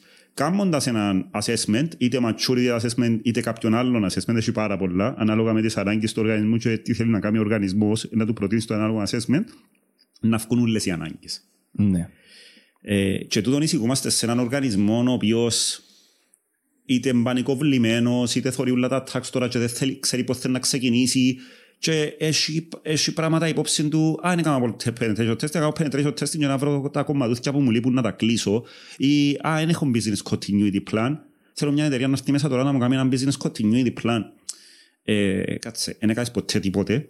Κάμε ένα complete assessment, να έβρεις όλα σου τα gaps, mm-hmm. να τα βάλουμε σε ένα roadmap και να ξεκινήσουμε που κοινά που θεωρείς εσύ ότι είναι τα πιο σημαντικά τώρα, business continuity plan, γιατί ας πούμε πρέπει να κάνεις compliance με ένα compliance που σου λέει ότι πρέπει να έχεις. Οκ, okay, να ξεκινήσουμε που κοινό, ναι, αλλά να, βάλουμε, να, να αξιολογήσουμε και τα υπόλοιπα ρίσκα, να τα βάλουμε σε ένα hierarchy. Ποιο είναι high priority και ποιο είναι... Ναι. Βασικά να βάλεις priorities. Ναι. Να κλείσεις πρώτα τα... τα τα μεγάλα τα risk, τα high risk, ναι, ας πούμε, τα vulnerabilities σου και σιγά σιγά να παίρνεις στα moderate και low risk. Βοηθάς εγώ και πλάν με το πλάνι. Ναι. So, βοηθάς τις εταιρείες να χτίσουν έναν πλάνο για το πώς να συνεχίσουν, ας πούμε. Okay. Ε, το security πρέπει να είναι μέρος του οργανισμού πλέον. Δεν είναι κάτι extra, κάτι nice to have. Δεν είναι κάτι που είναι μόνο για ως άι τι. Όχι. Οι stakeholders πρέπει να είναι engaged πάρα πολλά σε αυτό το πράγμα. Γιατί μετά το impact είναι πάρα πολύ μεγάλο. Τα πρόστιμα, το. Δεν το λαλείς. Το brand reputation. Μπράβο, το brand reputation, ας πούμε, το customer satisfaction, ας πούμε, ότι να δυσαρεστήσεις τους πελάτες σου επειδή να βγουν οι πληροφορίες τους έξω. Έχει πολύ μπράβο. Ναι, ναι, it's a business issue πλέον, δεν είναι άι τι issue το security. Ξεκίνησε σαν άι τι, δεν ξέρω, αλλά πλέον είναι ολόκληρο το business που παίζει ρόλο. Εντάξει, θέλεις να του πω κάνει καφέ. Α, την αφραβή. Να, τώρα του πω. Back from the break. Κάμεις εσύ την επόμενη ερώτηση, μετά τον break. Δεν κάνω εγώ. Κάνε εσύ. Οι hackers χωρίζονται σε πολλές κατηγορίες που το έψαξα λίγο. Γιατί αλήθεια δεν ξέρω ότι έχει τόσες πολλές κατηγορίες. Ήβρα άσπρους, μαύρους, γκρίζους, κόκκινους, μπλε. Power Rangers. Ναι, στην ουσία. Θέλω να μας πεις λίγο να που κάνει ο καθένας και να μας πεις για hacktivists. Ας πω την αλήθεια, και μου θωρώ εγώ, είναι ότι υπάρχουν πολλά πολλά buzzwords ανακαιρούς μέσα σε το industry του άι τι. Δηλαδή πρόσφατα ήμουν, ήμουν σε μια έκθεση στην, στην Αγγλία, το Info Security Europe, και όποτε πάεις σε τις εκθέσεις, αλλά κάθε, κάθε ένα, δύο χρόνια, κάθε χρόνο κλπ. Βλέπουμε ότι εμφανίζονται καινούρια buzzwords. Ας πούμε, βλέπαμε παντού φέτος zero trust. Και υπήρχαν και αρχικά ζέτα τι και κάτι, ας πούμε. Mm-hmm. Και άλλουσαν ότι είμαστε exp- μια εταιρεία, είμαστε οι experts στο ζέτα τι τάδε, ας πούμε. Zero trust, something, zero trust το ένα, zero trust το άλλο. Mm-hmm. Πότε δεν βρέθηκε αυτό το πράγμα, ας πούμε. Zero trust υπήρχε στο cyber security που πάντα. Δηλαδή, υλοποιούσες που πάντα ένα firewall. Και τι κάνεις μόλις υλοποιήσεις ένα firewall, you block everything. Δηλαδή, εμείς, εμείς που είμαστε του industry λαλούμε any, any block. Δηλαδή, any source, any destination, any port block. You block everything. Και μετά ανείς κοινό που θέλεις συγκεκριμένα. Mm. Βάλεις on top rules, rules, rules και ανείς συγκεκριμένα. So that's a zero trust policy. Ε, και τώρα έτσι buzzword, zero trust. Αλλά φυσικά το zero trust που λαλούσιν τώρα, ας πούμε, είναι ότι you put everything together. Zero trust, τούτον έρχεται και μετά two factor authentication και όλες τις τεχνολογίες που βάλεις in place για να διατηρήσεις το zero trust. So, υπάρχουν buzzwords ανακαιρούς που βγαίνουν και γίνεται ένας, ένας χαμός ότι πλέον έχουμε το πράγμα. Το έι άι, machine learning κλπ. Όλες οι τεχνολογίες τώρα ανακοινώνουν ότι έχουν τέτοιου είδους uh, capabilities uh, για να μπορούν να κάνουν uh, fight τα, τα threads uh, κλπ. Uh, so, εντάξει, υπάρχουν black hat hackers, white hat hackers. Uh, δηλαδή black hat θεωρούνται εκείνοι που είναι κακοί hackers, ας πούμε. Mm-hmm. White hat hackers εκείνοι που είναι πιο ethical, ας πούμε. Uh, υπάρχουν τα πράγματα, δηλαδή αν μοιάζει και το άλλο το κομμάτι το, το internal σε έναν οργανισμό, ας πούμε, υπάρχουν τα red teams που εκείνοι που κάνουν τα attacks, τα blue teams που κάνουν το defending, ας πούμε. Mm-hmm. Και υπάρχουν και exercises που κάνουμε εμείς στον οργανισμό μας, ας πούμε, red team, blue team exercises στην ομάδα των των penetration testers σου που κάνουν επίθεση στον οργανισμό και στην ομάδα που κάνουν defend και κάνουν monitor για να δουν όλα τα attacks που σου κάνουν. Κόφκεις τα, αναγνωρίζεις τα πρώτον, δεύτερον κόφκεις τα κλπ. Και έτσι βελτιώνεσαι σαν ομάδα. Σίγουρα είναι πράγματα που δεν τα κόψεις. Άρα τι πρέπει να βάλω in place να τα κόψω. Τι πρέπει να βάλω in place για να γνωρίζουν τα πράγματα. Μες στην εταιρεία, με το blue versus red, κάνετε το ας πούμε σαν... σαν παιχνίδι μεταξύ σας, ας το πούμε. Σαν... Πάντως και πάτε για paintball ένα πράγμα. Μπορεί να θεωρηθεί παιχνίδι, ναι, αλλά κάνεις το και έχεις πράγματι actionable results που πρέπει να τα κάνεις για να βελτιωθείς, ναι. Πολλά ωραίο πολιτικ να έχεις στην εταιρεία με το πράγμα. Ναι, χρειάζεται. Μια εταιρεία cyber security, ας πούμε, που κάνει και defend, κάνει και attacks, κάνει και τέτοια πράγματα, πρέπει να τα κάνεις και εσωτερικά για να βρίσκεις τρόπο να βελτιώνεσαι. Ναι. Έχεις άποψη για Wikileaks, Anonymous? Δεν έχω άποψη πέραν της άποψης ότι θεωρώ ότι η πληροφορία πρέπει να είναι διαθέσιμη να τη διαβάζει κάποιος. mm-hmm. ειδικά πληροφορίες που αφορούσαν το ευρύ κοινό, ας πούμε, και πληροφορίες οι οποίες ε, κάποιος τις έχει κλειστές ενώ είναι πληροφορίες του κόσμου, mm-hmm. πρέπει να διαθέσιμες να δει, να δει ο κόσμος. Δεν so, έχω, έχω πληροφορίες, βρίσκω εγώ πάρα πολλές πληροφορίες που το Wikileaks ε, τότε. Φυσικά τώρα έχει πάρα πολύ καιρό να μπω στο Wikileaks, δεν ξέρω ακόμα. Γίνεται updated, έχει καινούργια πράγματα μέσα, λογικά έχει. Τρέχει ακόμα το Wikileaks. Τρέχει. Θεωρώ ότι τρέχει. Νομίζω είναι torrent-based, κάπως έτσι που δουλεύει το Wikileaks. Είμαι σίγουρος. Άρα θεωρείς ότι επιτελούν έργο σε εισαγωγικά. Καλό έργο εννοώ. Θεωρώ ότι είναι ένα site που έχει χρήσιμα πράγματα. Έχει χρήσιμα, κάποιοι χώστες πληροφορίες. Τώρα, αν τούτες οι πληροφορίες είναι κάποιου και εκλαπήκαν, ε, σίγουρα μπορεί να κινηθεί με κάποιον τρόπο ότι είναι δικές του πληροφορίες. Αλλά αν είναι πληροφορίες που αφορούν κόσμο, ας πούμε, και εκείνος έπιανται επίσης με κάποιον ύπουλον τρόπο. Ναι. Ε, καλά το ξέρει, ας πούμε, ότι εκλέψαμε τις πληροφορίες. Οκ. Okay. Ε, είχα δει, έγραψες έναν... Ε, είχα δει. Είχαμε δει ότι έγραψες έναν post μέσα σε εκείνο το... Group. Τον group στο Facebook, το Tech σι γουάι, για το θέμα με το, με το ΕΤΕΚ, με την, που πρέπει να σου ε, εγκρίνει το ΕΤΕΚ, ας πούμε, αν θες να δουλέψεις μες στην κυβέρνηση ως, ε, πάνω στο κομμάτι της πληροφορικής. Ε, να θέλω να μας πεις λίγο το, το concept, ας πούμε, για γίνον το, το post που έκαμες. Ε, και λίγο τις αντιδράσεις του κόσμου, γιατί ήταν πολλά έντονες. Uh, ναι. Ε, πρώτα απ' όλα, δεν ήθελα να, να ανοίξω τον ασκόν του αιώλου. Ε, απλά είχα μια συζήτηση με κάποιους φίλους οι οποίοι ε, προσπαθήσαν να πιάσουν δουλειά μες στην κυβέρνηση, ενδιαφέρονται να πιάσουν δουλειά μες στην κυβέρνηση, και υπάρχει ένα, ένας, ένας όρος, Ε, ελεά μου, που λέει ότι πρέπει να είσαι γραμμένος στο ΕΤΕΚ με κάποια αναγνωρισμένα πτυχία κλπ. Ε, χωρίς να γνωρίζω, έψαξα λίγο τον το ΕΤΕΚ, ο οποίος είναι το επιμελητήριο το οποίο ε, ε, διά έγκριση να δουλέψει, ξέρω εγώ, ένας εργολάβος, ένας υδραυλικός, ένας ε, τούτου του είδους τα επαγγέλματα, και μέσα στη λίστα των αρμοδιοτήτων τους το σημείο ε λέει ότι ε, κάτω από την αρμοδιότητα τους είναι οι μηχανικοί πληροφορικής, οι προγραμματιστές, τέτοιου είδους. Ε, και το Facebook post που έγραψα είναι να δω ο κόσμος τι εμπειρίες έχει με το ΕΤΕΚ, ποιοι είναι γραμμένοι στο ΕΤΕΚ, αν νομίζουν ότι το ΕΤΕΚ προσφέρει κάτι στον κόσμο, αν πώς αναγνωρίζει τα πτυχία κλπ. Και μέσα σε μια-δυο μέρες το συγκεκριμένο post δέχτηκε σωρία από comments, πάρα πολλά votes, με τον κόσμο να λέει πάρα πολλά πράγματα. Δηλαδή, είχε ένα άνθρωπο που είπε: εγώ δουλεύω, ξέρω εγώ, σε την international εταιρεία, και είμαι υπεύθυνος of a huge infrastructure, ας πούμε. Ε, και προσπάθησα να επιστρέψω πίσω στη χώρα μου και να πιάσω δουλειά στην κυβέρνηση σε μια συγκεκριμένη θέση που θεωρούσα ότι κάνει για τα, για τα πτυχία που έχω και για τα capabilities που έχω. Και η κυβέρνηση δεν μου δίνει τη θέση γιατί δεν είμαι γραμμένος στο ΕΤΕΚ. Προσπάθησα να γραφτώ στο ΕΤΕΚ και το ΕΤΕΚ δεν μου αναγνωρίζει τα, τα πτυχία μου. Οι άλλες εμπειρίες του κόσμου ότι ε, το ΕΤΕΚ σου λέει ότι αν δεν είσαι γραμμένος κοντά τους, είσαι παράνομος. Όχι μόνο για την κυβέρνηση, ας πούμε, αλλά για όλους. Άρα, κάποιος ο οποίος είναι προγραμματιστής, πληροφορικάριος, ε, systems engineer, whatever, και δουλεύει στο ιδιωτικό τομέα, θεωρείται παράνομος. Και για να γραφτείς και στο ΕΤΕΚ, όχι μόνο πρέπει να αναγνωρίζουν, πληρώνεις και συνδρομή. Mm-hmm. Οπότε σαν να σε αναγκάζουν για να μην είσαι παράνομος, ναι, να τους πληρώνεις κιόλας. Ανακαλύψαμε το ετών μετά ότι πρώτα απ' όλα πρέπει να πληρώσεις μια συνδρομή για να εξετάσουν την αίτηση σου, και μετά να πληρώνεις συνδρομή με τον χρόνο.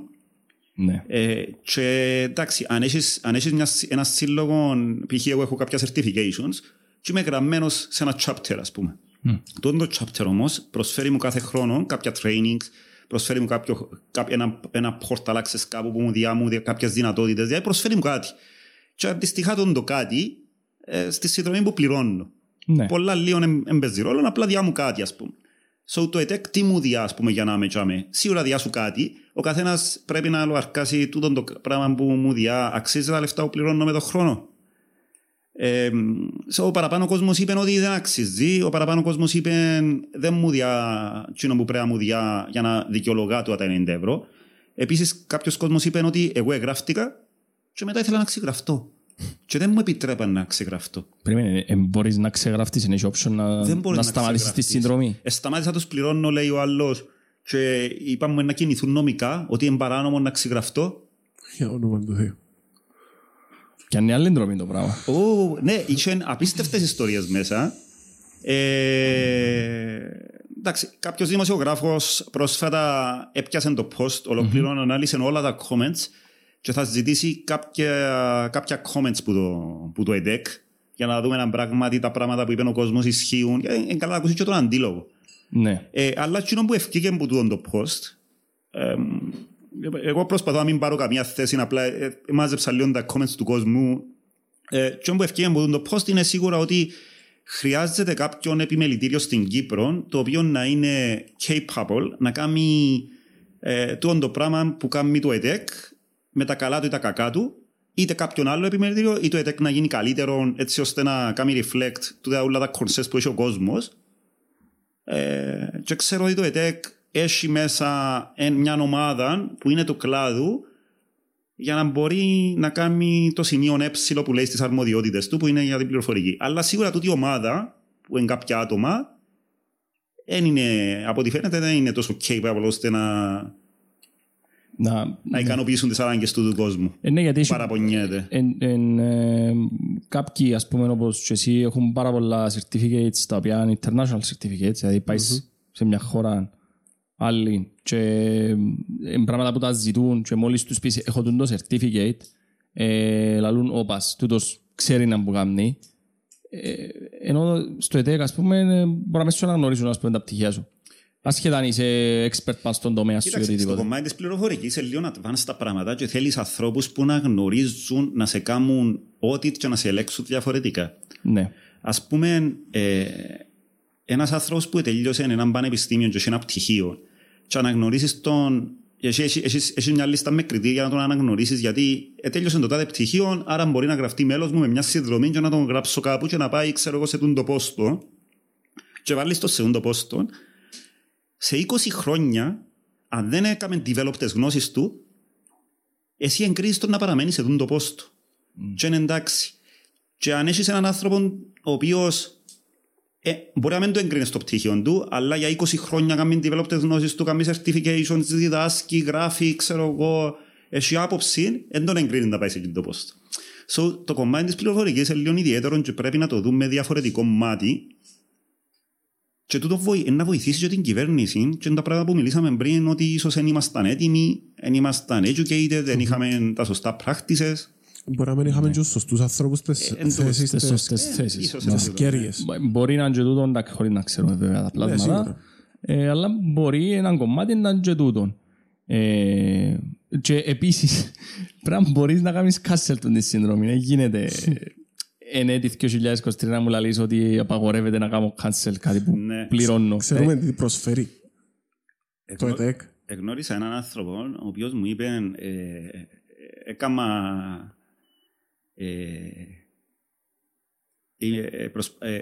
Έκαμε το πτυχίο του Mechanical Engineer, άρα έπρεπε με το που έρθει στην Κύπρο να γραφτείς στο ΕΤΕΚ για να ασκήσεις τον κλάδο. Στο τέλος δεν ασκήσε τον κλάδο του Mechanical Engineer και ασκήσε τον κλάδο της πληροφορικής. Και ήταν πολλά active στην πληροφορική και πήγαινε στο ΕΤΕΚ και όλοι τους δεν χρειάζομαι τη συνδρομή σας πλέον, γιατί πλέον κάνω άλλη δουλειά, και όλοι τους δεν δικαιούσε να ξεγραφτείς. Μα αφού δεν τη χρειάζομαι, δεν χρειάζομαι να είμαι γραμμένος στο ΕΤΕΚ, δεν το ασκώ το επάγγελμα. Ασκώ το επάγγελμα της πληροφορικής. Ε, και το ΕΤΕΚ δεν το γίνεται. Και κάτσε ο άνθρωπος, έστειλε επιστολή, απαντήσαν του ότι δεν γίνεται να ξεγραφτεί, απαιτούσαν τα λεφτά και έστειλε επιστολή με δικηγόρο. Και μετά εγκρίναν το να ξεγραφτεί. Φυσικά του τον επερίγραφε μου το πριν δέκα χρόνια. Τώρα με τον τζι ντι πι αρ και λοιπά, με τούτους τους κανονισμούς, ίσως είναι πιο εύκολα τα πράγματα. Ε, και είναι καλό τούτος ο δημοσιογράφος που ανάλαβε να εξετάσει τώρα τα θέματα, ε, μπορεί το ΕΤΕΚ να απαντήσει ότι πλέον έχουν άλλους κανονισμούς in place. Ναι, και μπορεί ε, να ξέρουν αυτοί. Ε, αλλά... Να τα μάθουμε τα πράγματα. Ε, και είναι καλά ο κόσμος τούτος που έγραψε τούτα όλα τα comments, αν πράγματι το ΕΤΕΚ έχει άλλη άποψη, ε, να βγουν στην, στην επιφάνεια, ας πούμε, και να αλλάξει η άποψη του κόσμου. Ναι, ε, επειδή εντάξει, είναι πολύ γραφειοκρατία για, το, για απλά μια ανέγκριση για να δουλέψεις στην κυβέρνηση. Είναι πάρα πολύ γραφειοκρατία. Και γίνεται αμέσως να... Πρέπει να βελτιωθεί ο μηχανισμός ο ίδιος. Ναι. Ε, αν λειτουργεί με τον τρόπο, είναι λίγο απαρχαιωμένο νομίζω. Λίγο... Ναι, και, το, και ο τρόπος που σε εγκρίνουν είναι λίγο... Με ποια κριτήρια να κρίνεις εσύ το πτυχίο που κάναμε σε μια άλλη χώρα ή τα certificates που έχω εγώ που, του κόσμου τους οργανισμούς, αν τα δέχεσαι εσύ ή... Ναι, είναι καλά να μάθουμε τα κριτήρια. Ναι. Τα κριτήρια είναι καλά να μάθουμε γιατί δεν τα γνωρίζουμε τα κριτήρια. Ε, πολλοί κόσμος που προσπάθησε να δει αν μπορεί να γραφτεί δεν ε, το, προ, το προχώρησαν γιατί την ώρα που πάει να κάνεις αίτηση σου λέει πλήρωσε έναν ποσό πενήντα ευρώ ας πούμε, για, να δούμε, για να εξετάσουμε την αίτησή σου ή εκατό ευρώ να επισπεύσουμε την εξέταση της αίτησής σου. Ε, yeah. Καλά, φίλε. Να σου πληρώσω, αλλά στο τέλος να μου πεις ότι δεν μπορώ να γράφω να μου επιστρέψεις τα λεφτά, όχι θα μου τα επιστρέψεις. εκατό ευρώ να μου την επιστρέψεις κιόλας, και τελικά να την επιστρέψεις για να μου πεις ότι σε εγκρίνω. Ναι. Και μετά άλλα λεφτά για να είσαι μέλος του ΕΤΕΚ το χρόνο. So, με τούτα όλα τα λεφτά πρέπει να δούμε και τι μου προσφέρεις, ας πούμε. Μπορεί τα πράγματα που μου προσφέρεις να αξίζουν τα λεφτά. Ε, Ναι, δηλαδή αν τα πληρώνεις το ποσό και ξέρω εγώ το ΕΤΕΚ προσφέρει σου ε, ξέρω εγώ accounts, ε, online tools ή online learning tools, π.χ. κανένα Udemy, κανένα Skillshare, whatever, ας πούμε, διάσου free, free. Μέσα σε αυτό που πληρώνεις είναι μια πλατφόρμα που μαθαίνεις, ε, οπότε, okay, ίσως αξίζει του τη συνδρομή, να πω, εντάξει. Αλλά με πιάνεις κάτι ιδιαίτερο, πού πάνε τα λεφτά, δεν που πληρώνω. Ναι, ευκήγαν πολλά πράγματα στη φορά, μέσα σε τούτα ούλα τα comments. Ε, κρατώ μια πισινή, δηλαδή, εντός που είπαμε και πριν, τα μισά αναλύθηκια πρέπει να εξεταστούν και εν καλά να, να εκμοντερνιστεί και ο τούτος ο μηχανισμός. Και η κυβέρνηση γενικά. Ναι. Ε, ναι. Okay. Μαγάρι να δούμε αλλαγή μας στον το κομμάτι. Mm-hmm. Ε, και χωρίς να θέλεις ε, στην ουσία εντός που πες πριν ότι άνοιξες τους ασκούς του αιώλου ε. χωρίς να θέλεις, αλλά εντός κακό. Μακάρι να είναι η απαρχή για να γίνουν τα πράγματα καλύτερα. Ναι, βασικά ίσως είναι η αρχή για μια αλλαγή, μια σημαντική αλλαγή που χρειαζόμαστε. Ένας άνθρωπος της κυβέρνησης, ένας άνθρωπος ο οποίος α, α, ήταν στο σι σι ες χρόνια, mm-hmm. στο Cyprus Computer Society, Ε, είπε μου ότι έγινε μέλος του, μπήκε στο board του ΕΤΕΚ για τον το σκοπό που είπαμε. Δηλαδή είπαμε, είπαμε το ΕΤΕΚ έχει, έχει μια, μια μεγάλη λίστα που ανθρώπους που είναι στο board του και λοιπά, που τρέχουν τα διάφορα, τις διάφορες αρμοδιότητες και έχει κάποια άτομα, και τρία άτομα νομίζω, στο κομμάτι της πληροφορικής. Ε, τούτος ο άνθρωπος που γνωρίζω από το σι σι ες μπήκε στο, στο board στο κομμάτι της πληροφορικής πριν μπορεί και δεκαπέντε ετία, ας πούμε, για κάποια χρόνια, με σκοπό να αλλάξουν τα πράγματα εκ των έσω. Και ας πούμε, λίγο επάλεψα το καμπόσα χρόνια, δεν ε, κατάφερα κάτι. Δηλαδή, μακάρι εσείς που είστε η νέα γενιά να καταφέρετε κάτι.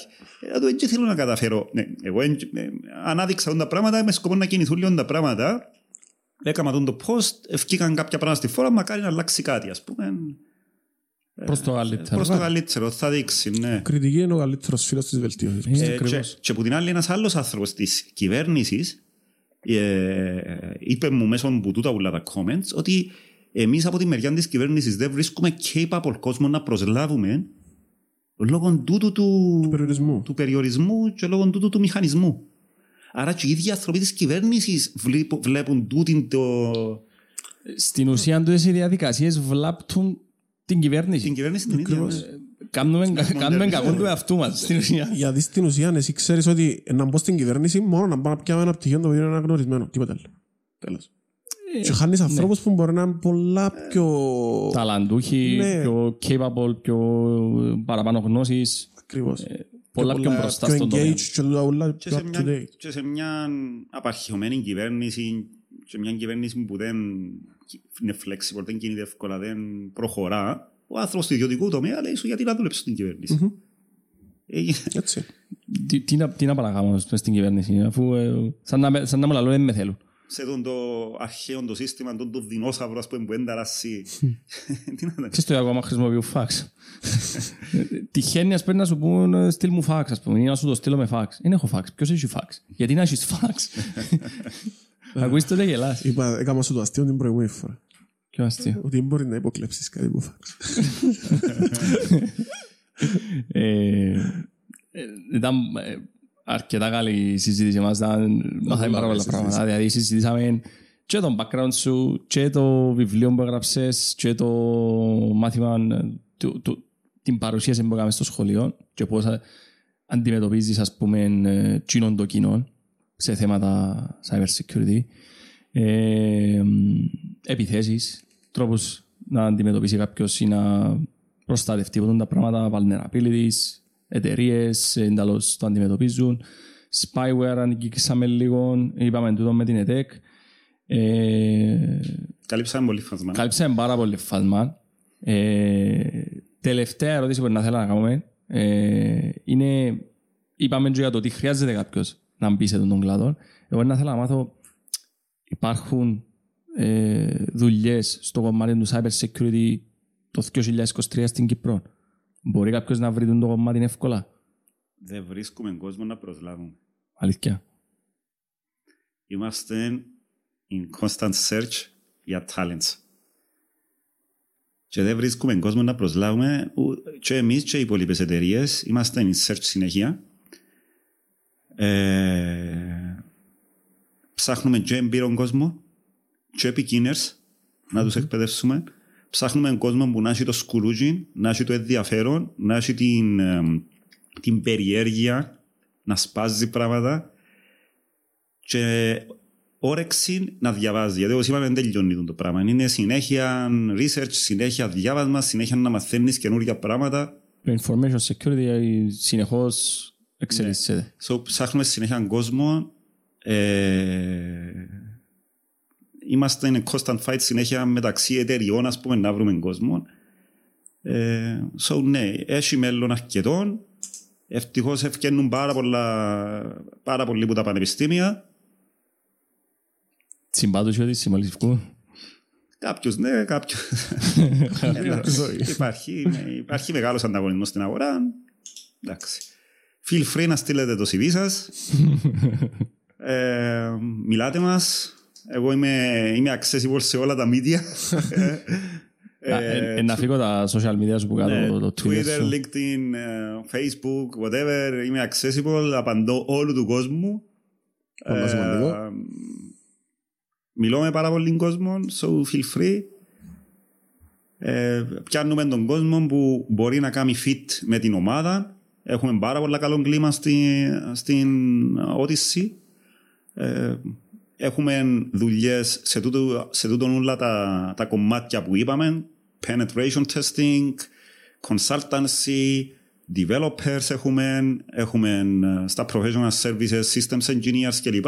Έχουμε σε πάρα πολλά κομμάτια α, διάφορες δουλειές. Και pre-sales, και sales α, για τον κόσμο που ψάχνει δουλειά. Οπότε, οπότε έχει δουλειές, όσοι ψάχνετε δουλειά, ε, ψάξετε την Odyssey. Ψάξετε την Odyssey. Ε, και ακόμα καλύτερα ψάξετε το βιβλίο που είναι το ναι. How to να ξεκινήσεις, να μπεις μες στον πράγμα, όπως είπε και ο Ανδρέας προηγούμενος, είναι τα fundamentals. Να το βρούμε στο Amazon μέχρι στιγμής. Να φύγουμε link στο description και τα στοιχεία του Ανδρέα, ε, Twitter, Instagram, έχεις? Έχω και Instagram. Okay. Εγώ θέλω να πω του κόσμου ότι εκείνος που θέλει να ξεκινήσει μπορεί να ξεκινήσει εύκολα. Μπορεί να ξεκινήσει και από μόνος του. Υπάρχουν πλέον τόσα πολλά resources. Δηλαδή όταν ξεκινούσα εγώ δεν είχε κανέναν, είμαι και από χορκό, δεν είχε κανέναν να κάνω communicate και να δω πώς είναι να κάνω share πράγματα. Ε, να ανταλλάξουμε πληροφορίες. Ξεκίνησα δειλά-δειλά. Τώρα ο κόσμος βρίσκει τα πάντα. YouTube, Udemy, βρίσκει όλες τις πληροφορίες. Υπάρχουν αμέτρητα βιβλία να διαβάσει ή κάποιον να συμβουλέψει. Μπορεί να ξεκινήσει από κάπου. Μπορεί να ξεκινήσει από μια εταιρεία και σιγά σιγά να κάνει develop τις γνώσεις του. Μπορεί να ξεκινήσει σαν cyber security engineer, ας πούμε, υλοποίησης τεχνολογιών κλπ. Και σιγά σιγά α, να εξελιχθεί σε τον κλάδο. Ε, εταιρείες δίνουν ευκαιρίες στον κόσμο να κάνει και certifications, τεχνικά certifications, αρχικά α, σε έναν vendor, σε μια τεχνολογία που mm-hmm. ασχολείται.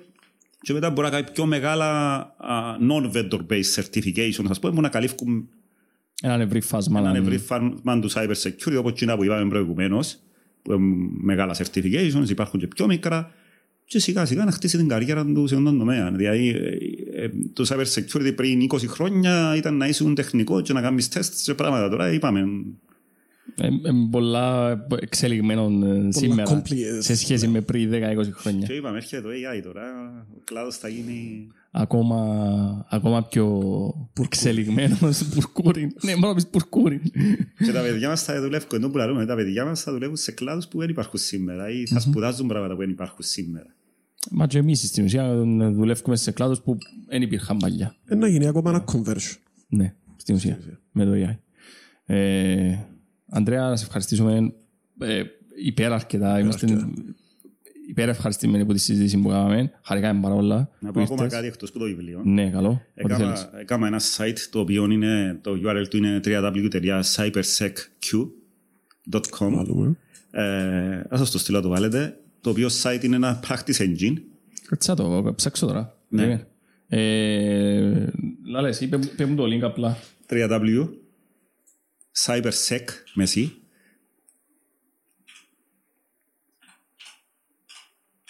κιου τελεία com.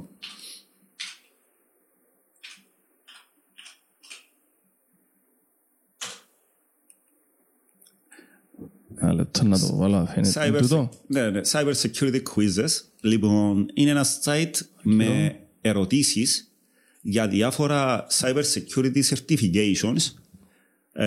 Κάποιος που να θέλει να περάσει ένα Security Certification, ας πούμε, και θέλει να κάνει πράκτης της γνώσης του, μετά που να διαβάσει, μετά που να κάνει training κλπ. Να κάνει πράκτης της γνώσης του, αν έμαθε καλά το material κλπ. Και έκαναν develop κάποιες ερωτήσεις.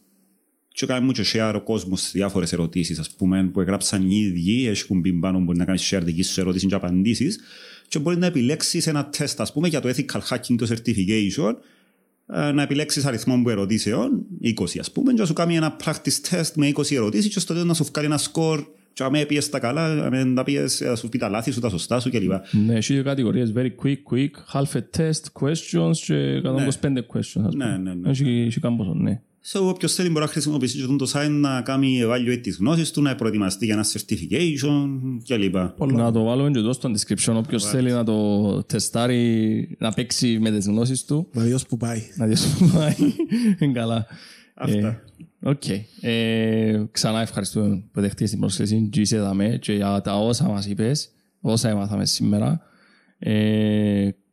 Ό,τι είπαμε ότι μπορώ να βάλω στο description θα το βάλω, οπότε και στο Spotify όπου ακούτε podcast γενικά ή στο YouTube να τα βρείτε κάτω στο description και τα social media σου. Αν θέλει κάποιος να σχολιάσει τούτα που είπαμε και ειδικά στο τέλος με το ΕΤΕΚ, μπορεί να βάλει comment, εννοείται like, subscribe και τα σχετικά. Ναι. Ε, κάμετε follow τον Ανδρέα στο Twitter του και στα social media του. Ε, να ξέρει πολλοί μας είπε και ο ίδιος μας. Ευχαριστώ και εγώ. Αύριο μπορεί να κάνει άλλο πώς που να σας ενδιαφέρει. Πανί χαμός πάλι. Ευχαριστώ, ευχαριστώ που με καλέσατε εδώ. Ήταν πάρα πολύ ενδιαφέρον. Εμείς ευχαριστούμε. Είπαμε μερικά πράγματα, αν τα είπα λίγο λάθος, ε, excuse me, ήταν έτσι ελεύθερη συζήτηση. Όχι, μα τούτο είναι το σκοπός του podcast. Ε, εννοείται, σε μια ελεύθερη συζήτηση μπορεί να πεις κάποιες λέξεις που να μην ισχύουν ή να τις είπες λάθος. Ε, εντάξει, είναι άνθρωποι, είμαστε λάθη κάνουμε. Εν τούτη η μαγεία της συζήτησης που είναι αμοντάριστη. Σωστά. Ναι, είναι εκπομπή πρωινάδικο. Λίγο διαφορετικό. Σας ευχαριστώ, ήταν πάρα πολύ ενδιαφέρον. Συνεχίστε να κάνετε το που κάνετε. Ευχαριστούμε, ευχαριστούμε που μας ακούεις κιόλας. Παιδιά, τούτο ήταν το επεισόδιο. Like, share, subscribe, follow τον Ανδρέα και θα τα πούμε στο επόμενο επεισόδιο του Koulloumacast.